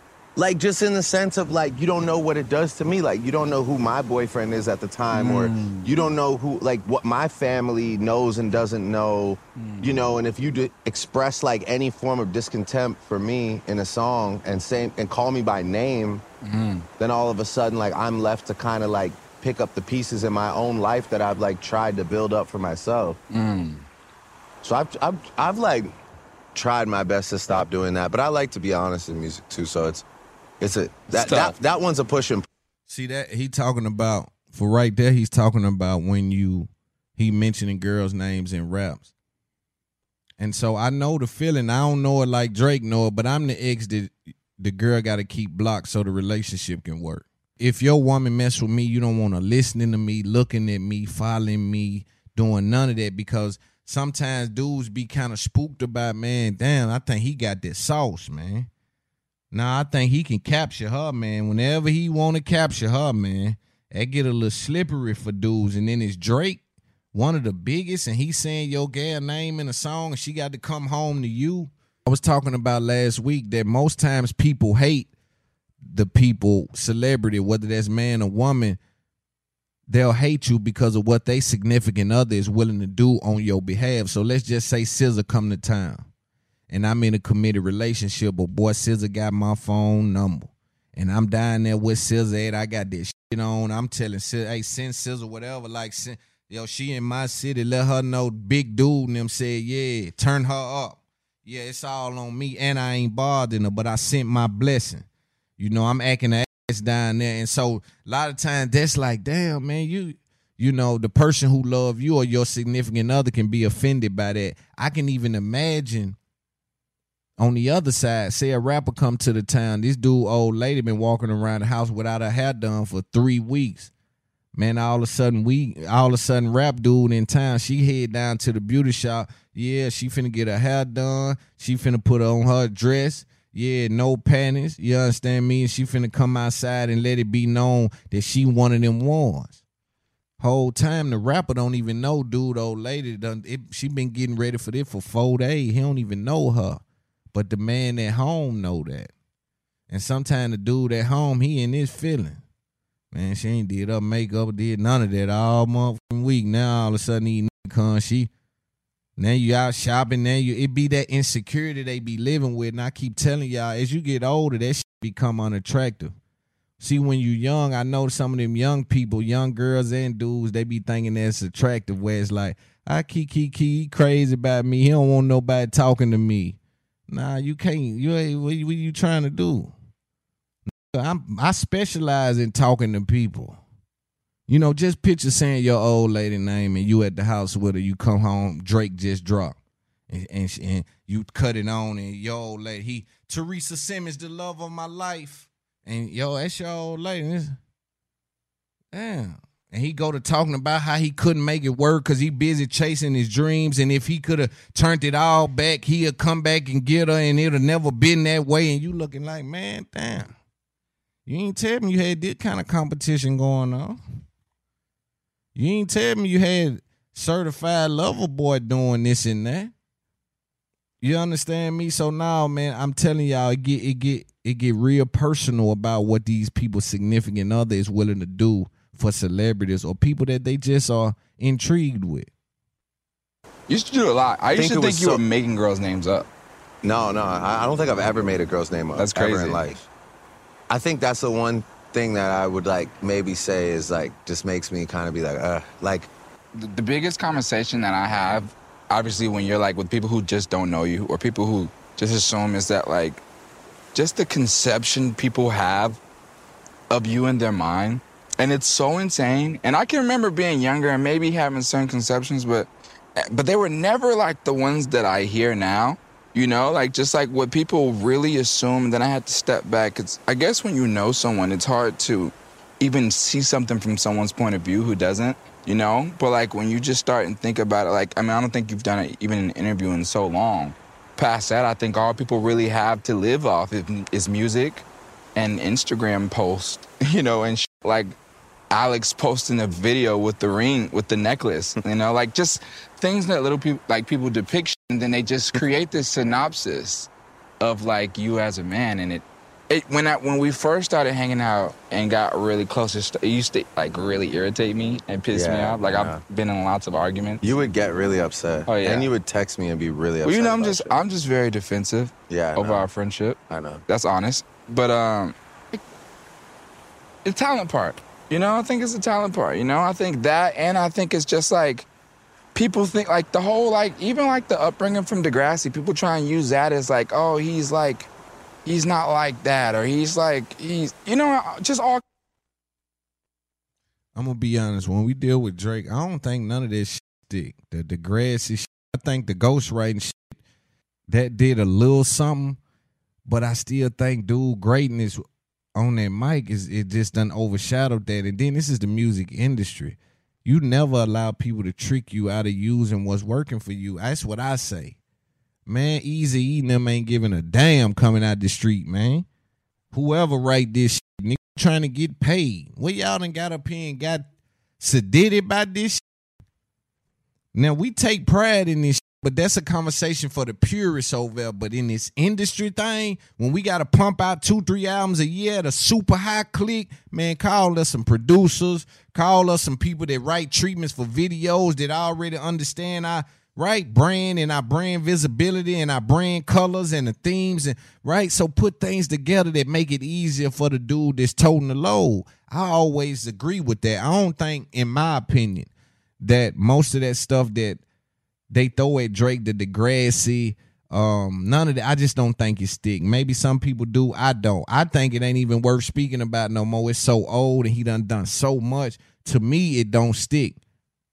Assumptions that that really irritate me from people who don't I've heard know it for you. so long, and it's just I realize that it's it's not uh, like I stopped chasing unanimous love a long time ago. Mm. Uh, I don't think like I don't think unanimous love is attainable when you're in any form of competitive space, even if it is like based on opinion, right? Like yeah, you know, I'll bring up sports a lot in in music, but again, it, it's it's a lot different, right? Because sports, there's a winner and a loser, so you mm. can you can really base your point on the fact that this guy's the best because of Numbers. this many rings or this many points or whatever. But which is still opinionated.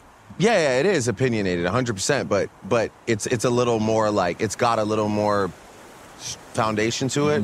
Our shit is really just like what you like and what you don't like. And I just realized a long time ago, not long enough. I wish it was earlier, but a, a while ago that I, I there's I'm not gonna make every everybody uh, love love me. Here's the thing. I think this is so important. And I'm trying to teach myself that now. There's an extreme amount of value in ignoring the cheers and the boos.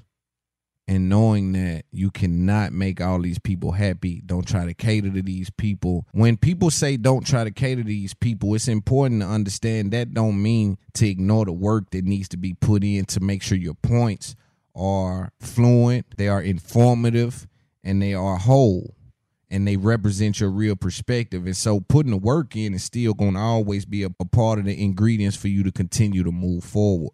But in regards to falling victim to, man, they all like that post, man. I'm finna keep giving them posts like that. Now you become a character yourself. That's why sometimes I just throw random stuff out. It's like, yo, I'm I'm going this way with it. You know, I tell all my business partners it's extremely important for me just from a podcast perspective to spread out very early in this journey and make sure that this podcast is not cornered into no hip hop. Not falling victim to being trying to please everybody is so so so important. I'm so glad dude spoke on that. I've been trying to teach myself for years to ignore words because when you get wrapped up in what people say, oftentimes you don't pay attention to what they do. And so that's why I try to ignore words at the highest level because so many people, that's been a hundred years of finesse involved with language and selling fantasy. Like I always say, you don't support me if you're in a position to give me a check and don't give me one. If we have a way to make money together, this is the business you in, and we don't make no money together, you don't support me, and that's fine. But just don't frame it that way. I think rap culture has been always good with that. When you look at dudes putting La Familia on they record labels and family on, on their record labels and um you know naming themselves maybe after the Gambinos and certain things so it gave off this illusion that we were a team or army or a gang right or a congregation when the whole time they ain't cutting you in like we gang I seen a post going viral that made so much sense. It said, say, bro, they called you about the beef and left you out on the money. And you went for that. Them niggas hit your line about sliding and didn't hit your line about getting no money, and you went for that. Them niggas only come get you when them niggas is afraid that somebody gonna try to come get them. They don't never call you when it's about no money, and you went for that. I want to put a PSA out. Don't call me about no beef if you ain't calling me about no business. Don't call me about no bullshit. I'm not like a real. I really. I, I don't feel often when I meet people. I have to like humanize myself. Mm-hmm. If I was talking to a therapist at one point, and he said something, um, and he was like, you know, it, it was a it was a really valid point. I'm not really a big therapy guy. I don't feel like I necessarily want the same life as a therapist is trying to pitch me on, which is like some life of like morals and simplicity Yeah. and those type of things. Yeah. Not to say I don't have morals and simplicity, but like I don't need my life to be rooted in like Mhm. find somewhere to disappear in the world and like disconnect from everybody. That's not really like where I'm headed. Right. But I did talk to a therapist one time and he made this point about being like, you know, no matter what kind of woman you're chasing physically, right? Like Mhm. you like you like ass, you like titties, you like like he's like you have the biggest tits in the room. He's like you walk into any room and you have the, just the most gigantic tits. Nobody can think about anything else other than you, whatever your gigantic tits, which is you're Drake. I, I, I, I remember this about this guy. I remember that about this guy. I bet this guy does this. I bet this guy does that. Like all the preconceived notions, they're just like they can't see past the gigantic tits unless they talk to you, and then they're like, "Oh wow, like you're actually like I mean your tits are huge." This is a great point about therapy. I was talking on Poor Minds about therapy. I really am not haven't got to the point where I went to therapy um, because again, affecting the way I look at life and how I view things. I just don't know how safe that is for me at this point. I believe Drake and Yachty had a great conversation. If you haven't checked that out, go check that out. Shout out to them boys. Let's speak about this Kanye West and Adidas. After the fall of Kanye West, Adidas is trying to figure out what to do with 1.2 billion in unsellable products with Kanye West. For those of you unaware, there has been reports that Kanye West and Adidas is trying to reach a new deal for products that's already been manufactured. I want people that's watching entrepreneurship and business to understand that this is an important time to pay attention, but also to note that Kanye West, Ye, is an anomaly. His position in the marketplace, and this is when you look at this and the validity of it, I'm not sure, but I do understand that he has put a tremendous strain on Adidas um, in regard because they were heavily invested in him, which they should have been because he's a product mover. And when you when you think back and you look at him as he was on Drink Champs and he was doing this media run where he is, he was saying some of these crazy things, and he was saying Adidas can't cancel me, it's because he knew how much product he had in their warehouses. He felt like that, yo, they they so capital driven, they can't do this. They won't let this go. It's too much money at risk. And I'm exposing them and I'm gonna remain powerful because they ain't letting this go. They can't do it without me. But Adidas went into their think tank and they said, listen, we got to let him go. We think we can do it without him. And quickly realized that it will not happen. The whole time I always said, man, Ye ain't breaking. Telling me he got some information, man. He is not giving in to what they're saying. They even offered him a buyout at some point. But he was not breaking. So I was saying, man, for some reason, he ain't respecting the pump fake. And I, I said, well, he's in a very interesting situation because he can't go back to Nike, I don't think. Especially at a time with those remarks. And he left Nike because of the Red October. Last week I spoke on the influence of the Red October to now, however many years later, you see this red boot flying around. Now the red boot won't be as influential as the Red October, not even close. And they won't probably be able to transition in the same way or take up as much as the marketplace as he did with that, but it just shows that history repeats itself. Um, and I believe that they were inspired by that in some way to know, or marketing may tell you that red some something's happening with that. That's my opinion, but I don't see him being able to go to Nike because he left Nike to go to Adidas. And I said, well, who else is out there? I'm not really sure anyone else can offer him the amount of money that's currently in the market, right? Maybe overseas companies and things like that. But then you have to get inside those stores and those relationships. It's just it's a lot on that. So I mean, it can be done, or f- forget the stores, go direct to consumer. He has that kind of brand. But at the end of the day, he was moving around and he was not respecting the pump fake. And I think he was being told they cannot do this. He's saying, well, they're doing it. They can't do this. I'm telling you, they can't do this without you. I believe that even if he wasn't told that, he may have thought that. I believe he was told that, but I also believe he probably thought that as well. And if this is true, this isn't a decision you make with just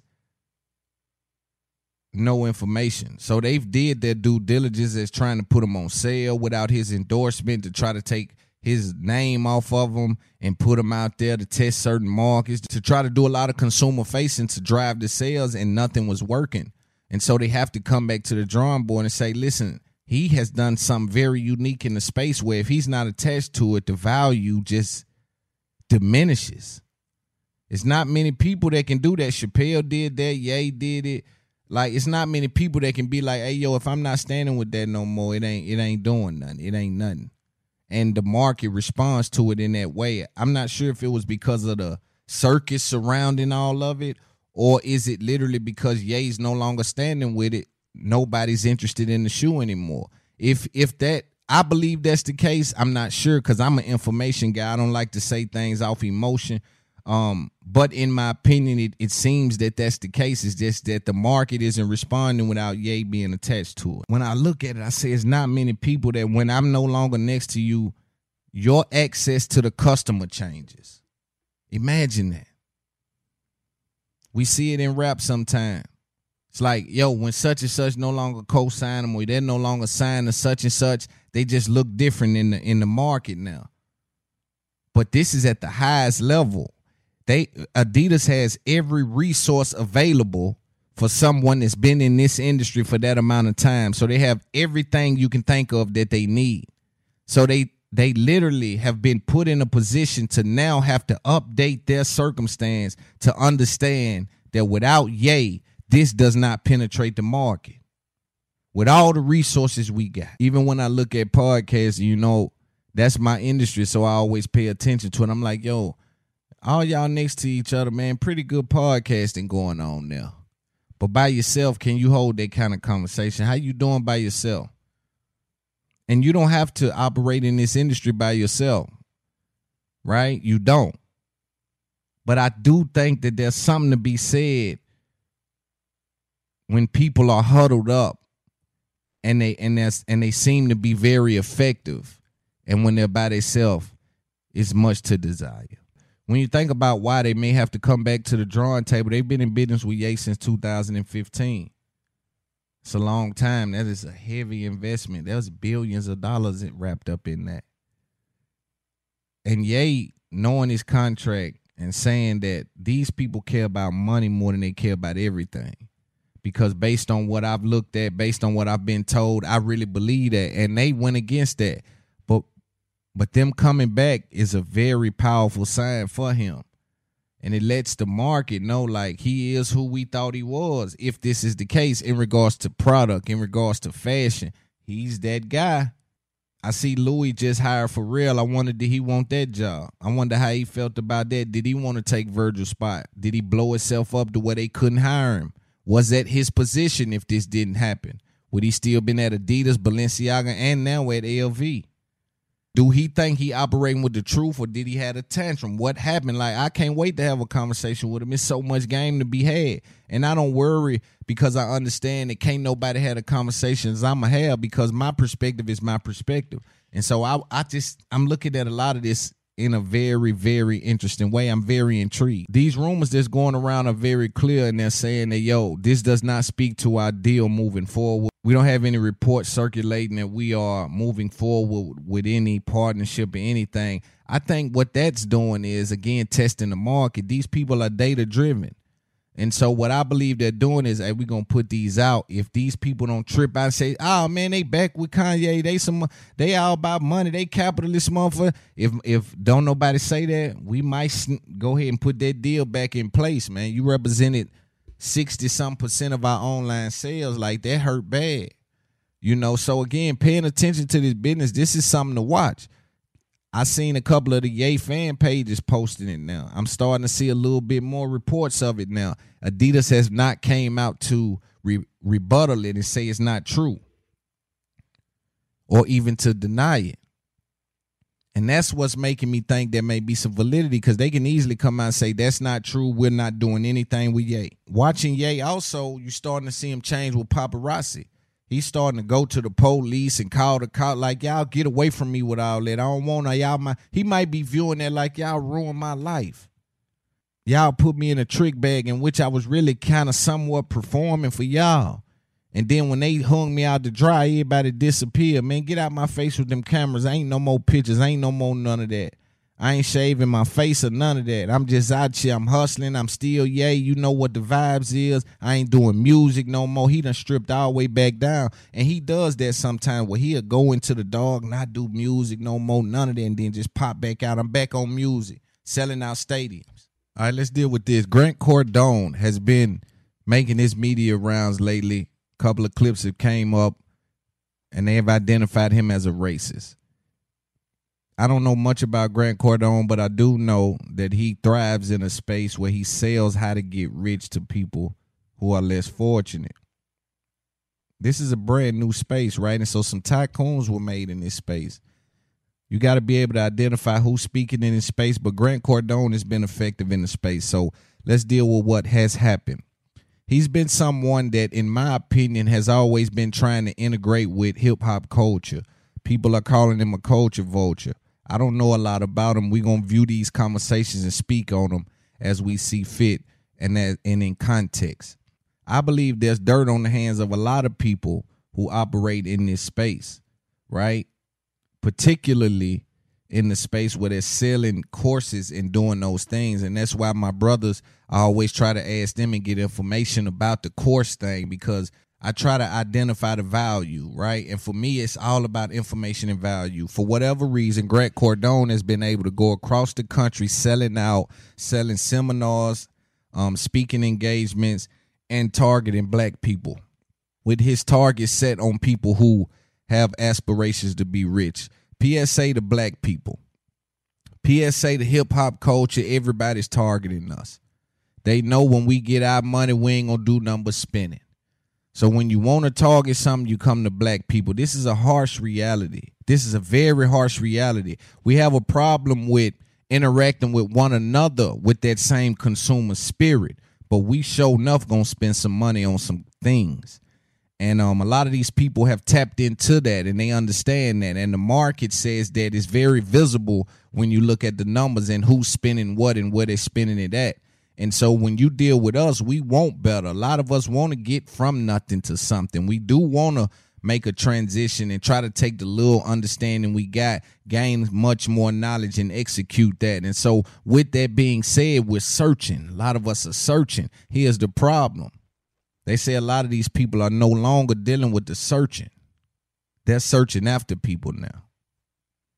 So they're, they're knocking on your door. When I looked in the Grant Cardone, I was seeing a couple of articles about people saying that he had, and this is alleged, I don't know, but a couple articles was speaking to him and his pitch being, listen, you don't have the reach I have.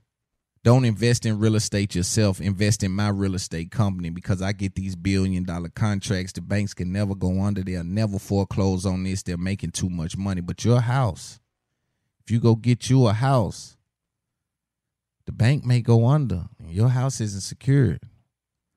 So instead of you getting a home, which real estate and land is really the only thing that matters in America when all hell break loose.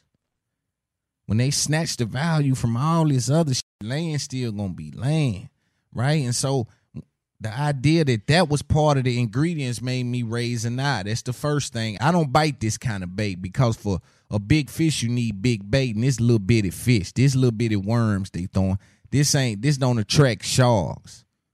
But I do know a lot all my people ain't sharks. And so several videos popped up. The first video we gonna deal with is with him when he spoke with Ivanka Trump. This is Grant Cardone and Ivanka Trump. This is the entire video. We won't watch the entire video, but we're going to try to watch it in context and provide some commentary. Let's take a look. Why do you think it is that you translate so well to people? Because people obviously are interested in what you're doing. Is it because they aspire to be like you because you are successful and you're not shy about your success? You know, I've I've seen a lot of the things you've done Yeah. on Did you especially on your cringe- Instagram. Cringe at any of them? Like, uh, well, no, it's funny because the way you do things, I actually think is very tasteful. Um, some people do them and it's a little like, okay, like we got it. Yeah. I, you know, but I, I think seeing how you did it, you know, it's very tastefully done. But I do think, is it because you're an inspiration to people and people want to be like you? What, why do you think you've had all of the the follows on all these social media platforms? well, I, I, I think that I'm not tasteful half the time. Like, I, I'm not. I mean, I look at stuff and I cringe. I'm like, oh my god, I'm sitting on the top of a, I'm sitting on a Rolls Royce on the on the on the, Oh, I haven't seen that one. I'll have to go check that one out. and I'm literally throwing money. You know, like So, so anyway, what, what I'm trying to do though is, you know, that I, that's not going to appeal to you, right? But there's audiences, and I think the reason we have done well there is because it's very raw, it's fast, it's unedited, it's uh, you know a little bit in your face. I'm telling people the truth.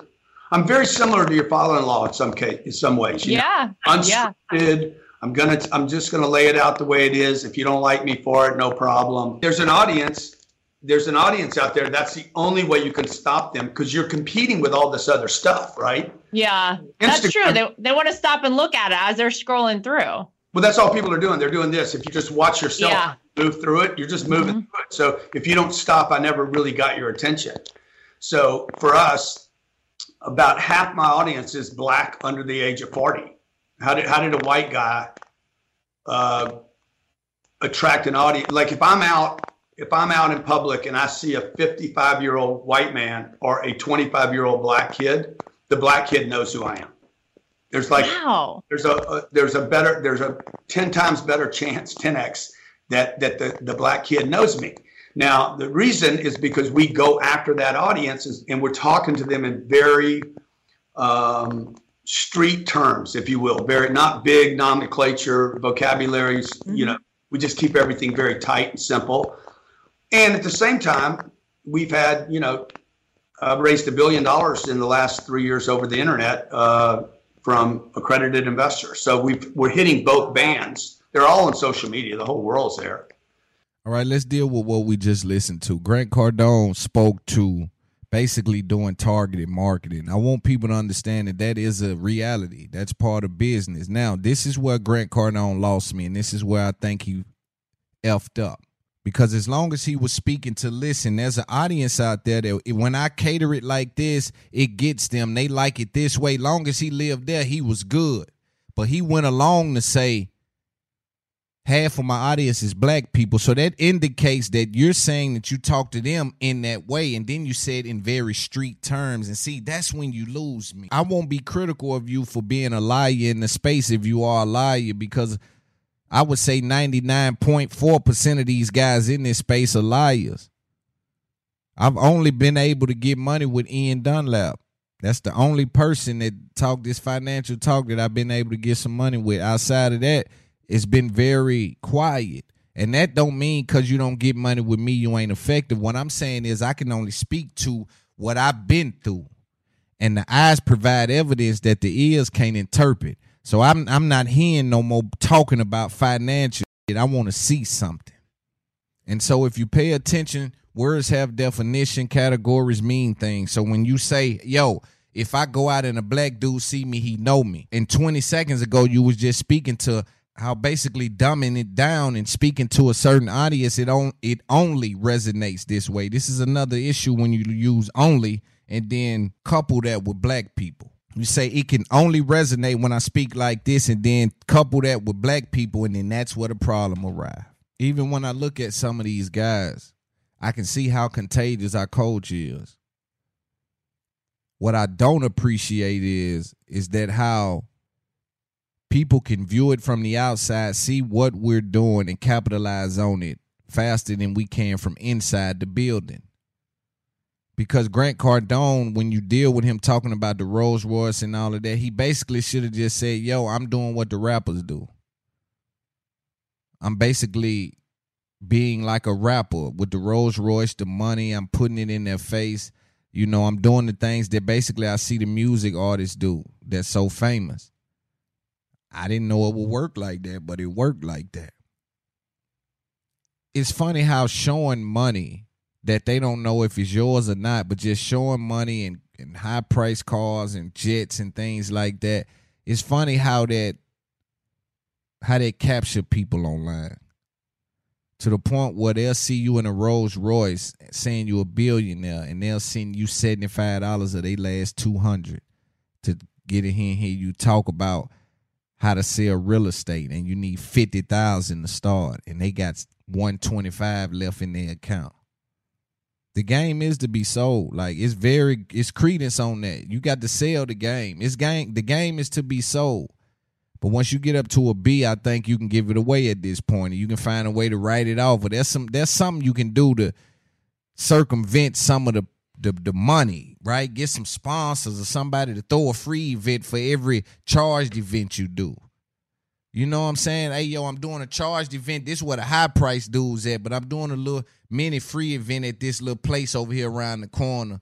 You know, it might can get 150, 200 people in there. We might talk for 25 minutes. I'm giving y'all that game free. Do that for the people, especially if you're selling this kind of shit, right?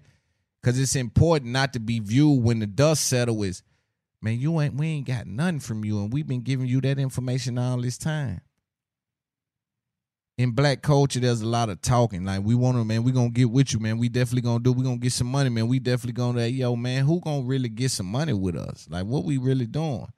But Grant Cardone them can come right in, act like a rapper, appeal to our people, talk about saving yourself. He once said everybody can be a billionaire. That is just not mathematically true. But these are the kind of things that you're able to say, and you're able to, if you got a, enough suave, you're able to, you know, get through with these things. And now he's a great businessman and has money. He has businesses. And so it's credence to his conversation. When they look into it now, that's another thing. He's somebody that's getting some paper. So they they give him his credence when he's speaking. They believe it. You understand me? But at the end of the day, some things you just got to know again where you getting the information. Here's where things get slippery. Another video came out on you on um Twitter where he was talking to Pat Bev saying he wanted to use the N word. Let's look at that. We were gonna pick here or, or Fort Lauderdale, right? I said, dude, we got we got to stay down You here. got this. is My you're my you're There's Miami. color down here. There's No, no, no, crayons. no. There- You're there- there- Miami. There's the, the, the, the Rainbow Coalition. Yeah, I don't know if you're fully white though, man. I think I- there's something going on there that somebody didn't Dude, tell I'm you about, you, man. I can use Mommy, the N word. daddy, I just got grandpa. permission to use the N word right here. Okay. Who knows? That's all I want. That's one of the stamps I want. You want that? I need You need to go to brother to tell me that I have permission to Yeah. use the N word. I got to carry it like my permit. Have card. somebody My validate it for you, man. Have somebody validate. I'm gonna have put an a N shirt. permit card. I'm gonna carry it around with me everywhere I go. Like, Four colors? I can use the black. I can use the N word. See? Okay, so okay, so entrepreneurship.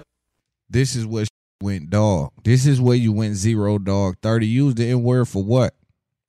What does that do? Why you you know you could have said a million different things. Teach me how to hoop.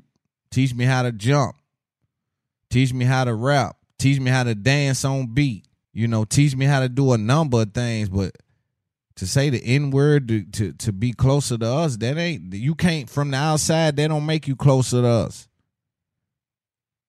if you didn't grow up in this culture and grow up in those circumstances, man, that's it's disrespect using that word. Right? I know we smiling and laughing and thinking we're trying to find a way. I want to relate and be relatable. I want to be like a rapper or whatever it might be, but I'm saying there's gravity attached to that word that a smile can't fix. And I wonder why your idea as being closer to us is saying a word that is offensive enough for you to know you need a pass to communicate it. See, if you pay attention to people verbiage, they tell you everything.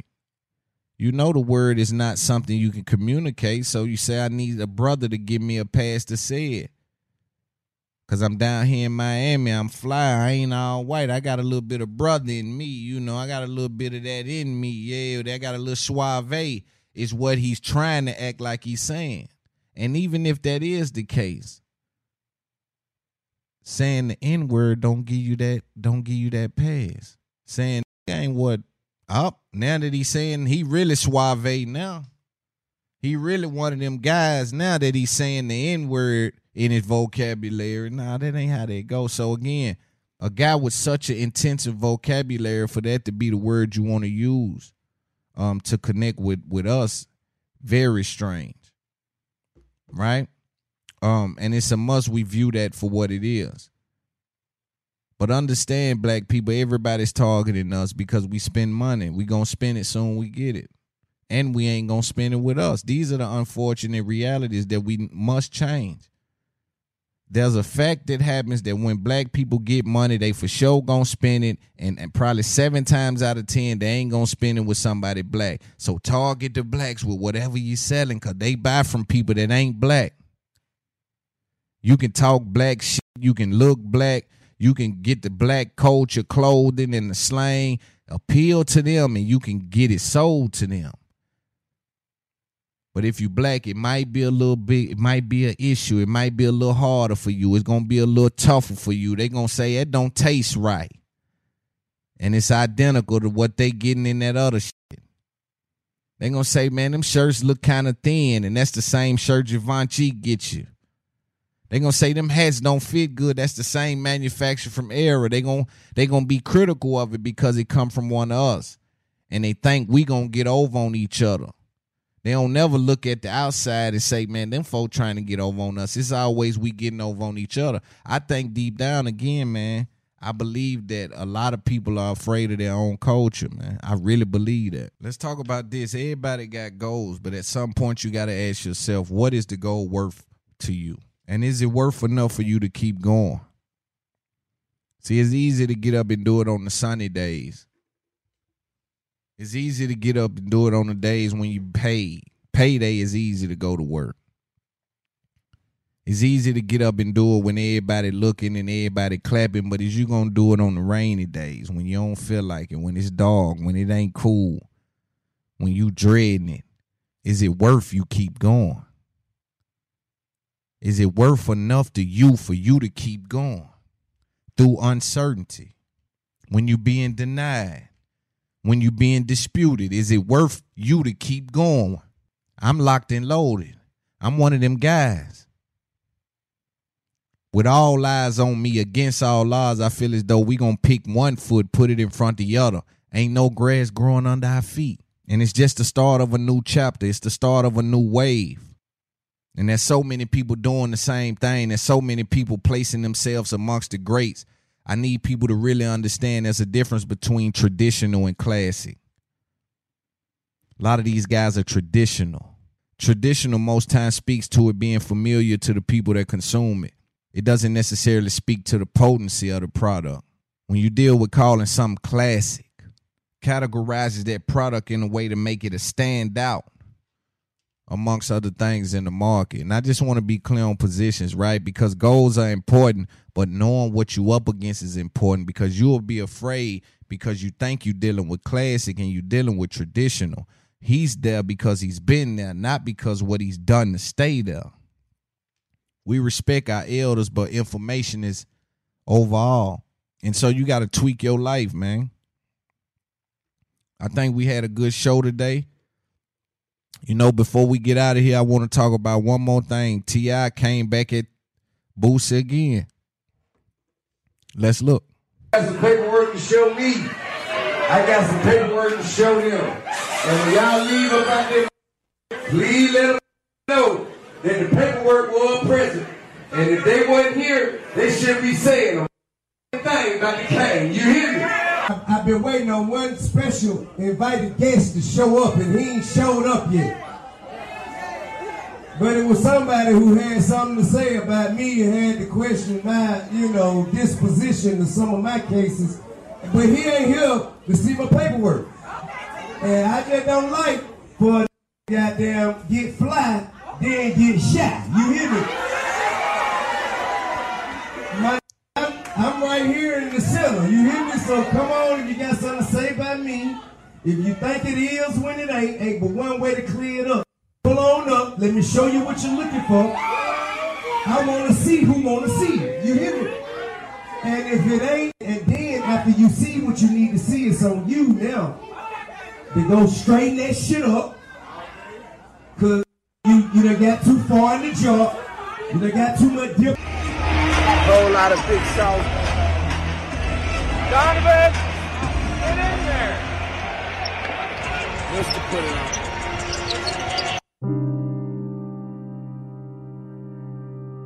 So I read that earlier, but again, I said earlier in the pod, Tip just saying he ain't he ain't letting that go. You know, um, I heard Cub talking about this, and this is true because I'm not sure the guy. I know the guy on me didn't have no confidential informant paperwork prior to me because that's part of why I was able um, to identify him not being a confidential informant at the time of the arrest. Right, he turned informant then, so it was like a flip they did on him. But but just like Cub was saying, sometimes you don't have paperwork and you done gave some information. That is a real thing. You see what I'm saying? And so people gotta understand that operating in that gray area over there is just a rough dealing. It's a big playbook you dealing with over there in the street. You see what I'm saying? These dude putting all kind of edits, man. Shit like Fortnite now. They putting all kind of edits on this shit, man. You know what I'm saying? Building shit. Nah, uh, nah, I didn't sneak. Cause he said this and he done this. And so when I said just X'd out, cause he said that, and what I was just doing was respond. It like it's too much. It's too much to keep up with. I'm really sick of it. If I'm being 100% honest, I'm really sick of hearing about it. I'm damn near about close to saying fuck all them. We standing on accountability and responsibility. But all that street shit, I'm really ain't trying to have those conversations because they done edited it. I was talking to my mama yesterday. This how I really come up. And if anybody got a question about me, they can't know me. You don't know me if you saying anything about me that going contrary to what I'm saying. And I don't you gotta be a little louder because I can't hear you. You understand? And I'm really getting money and I'm popping it too. So whatever, let's get to it. But anyway, I was talking to my mama, right? I said, man, you remember when I was young, y'all taught me not to tell. I'm like, man, I was afraid to tell since I was young. I, I was always understood that that go against nigga. My mother put that in me. This something you can ask my mama. So it's like it's a different thing, bro. I come up like this. You see what I'm saying? Like I I seen my first person shot that later died at 15. I walked in on on my people hit. Right? You gotta I really grew up like so I'm saying what what I'm saying is is this is the rules were clear when I was coming up. It was just you don't say nothing. If you do, you went against the grain, and you putting it in danger, and it, and it can it can start a real war because we done saw murders happen that ain't nobody testified on. People we love done died, ain't nobody went to court. Whether the police figured it out and, and convicted, but ain't nobody went. What I'm saying is, and, and for us, it's like coming up like that it teaches you accountability if you stand on it. The, the the trick of it is you never know who will stand on it till they in it. Once you in it, then it's like, oh shit. You know, and in my situation, I'm gonna talk about it more when I get, you know, when I have some of these big interviews coming up. But it's like I was so afraid because I'm thinking, oh, they've been investigating me. They done busted me. And it was a it was more of a they done flipped one of the people I was dealing with, like to where he just rolled.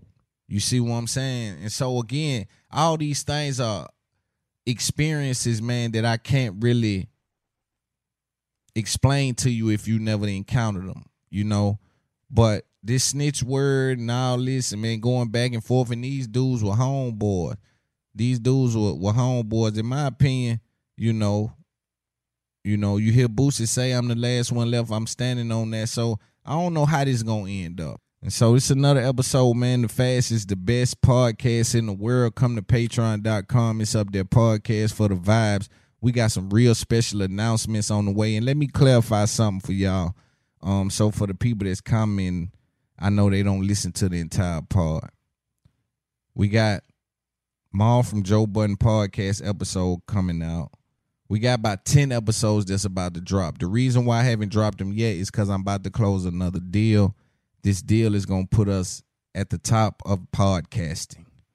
I'm telling you this, right? And so I'm about to close another deal. Then we'll drop those shows. I will not drop those shows before the deal is closed. That doesn't make sense. Part of the part of the leverage of the deal are the shows that I already have, right? I'm already established in the market. So this is part of my negotiation, right? So I see a lot of people like I got maybe 2,000 more people came over on Patreon, and it's like maybe 20 people that's saying, Yo, what an interview, what an interview, what an interview. Yo, it's coming. Right? And if you and if you come on there just for the interview and then you leave, I'm blocking you. I'm gonna keep it gangster.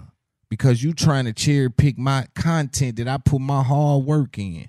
You I don't want you to see it at that point. I don't even want your viewership. I don't want your money. I don't want nothing to do with you. You ain't my kind. right? So if you ain't the dude that support me and figured out, oh shit, this dude got all these interviews, I'm going on Patreon to support dude. Then don't even come there. But we also are going to put all of those interviews on this RSS feed where it's up there podcast is that we're gonna merge the two for the next year while we take this deal and maximize it. And so um I just hope y'all are proud and happy, man. We doing a lot. We got a lot of work to put in, man. We about to take over this game, have the best conversations in the world. I can promise y'all that. Y'all keep us at the highest level.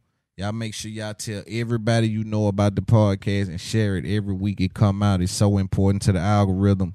Um, they got a shadow banned in some places because of the things we talk about and the people that we may have mentioned and how we approach it.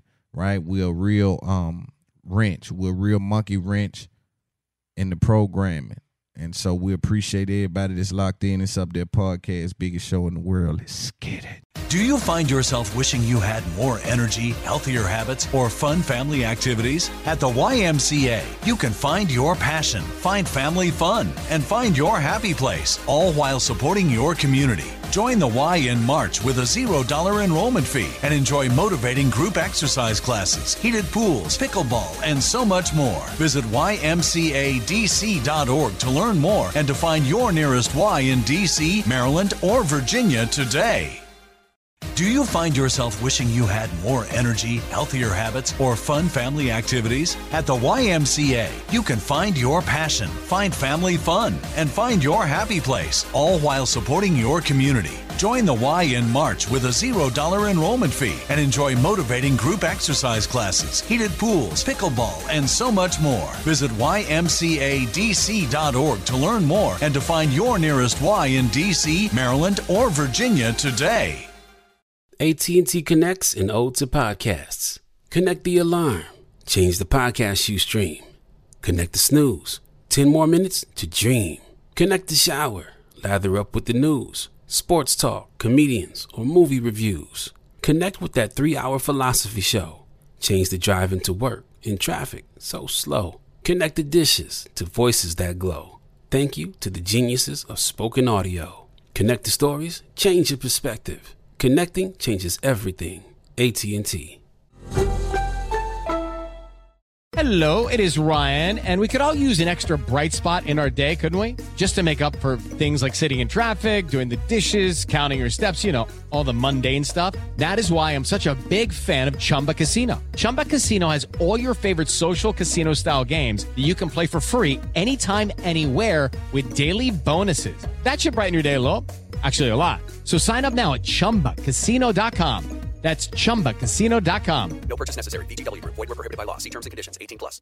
Tired of pickup truck bed chaos? Meet Decked. Game changing USA made full bed length drawers for tools and gear. Waterproof, dust proof, lockable, secure. Whether you're working, hunting, fishing, camping, or just getting out of town. And introducing Decked Deco cases. Tough, modular, problem solving cases built for the truck, job site, campsite, or garage. Say goodbye to random bins and tie downs. Order now at decked.com slash iHeart for free shipping. Decked. Your truck, your rules. Decked.com forward slash iHeart.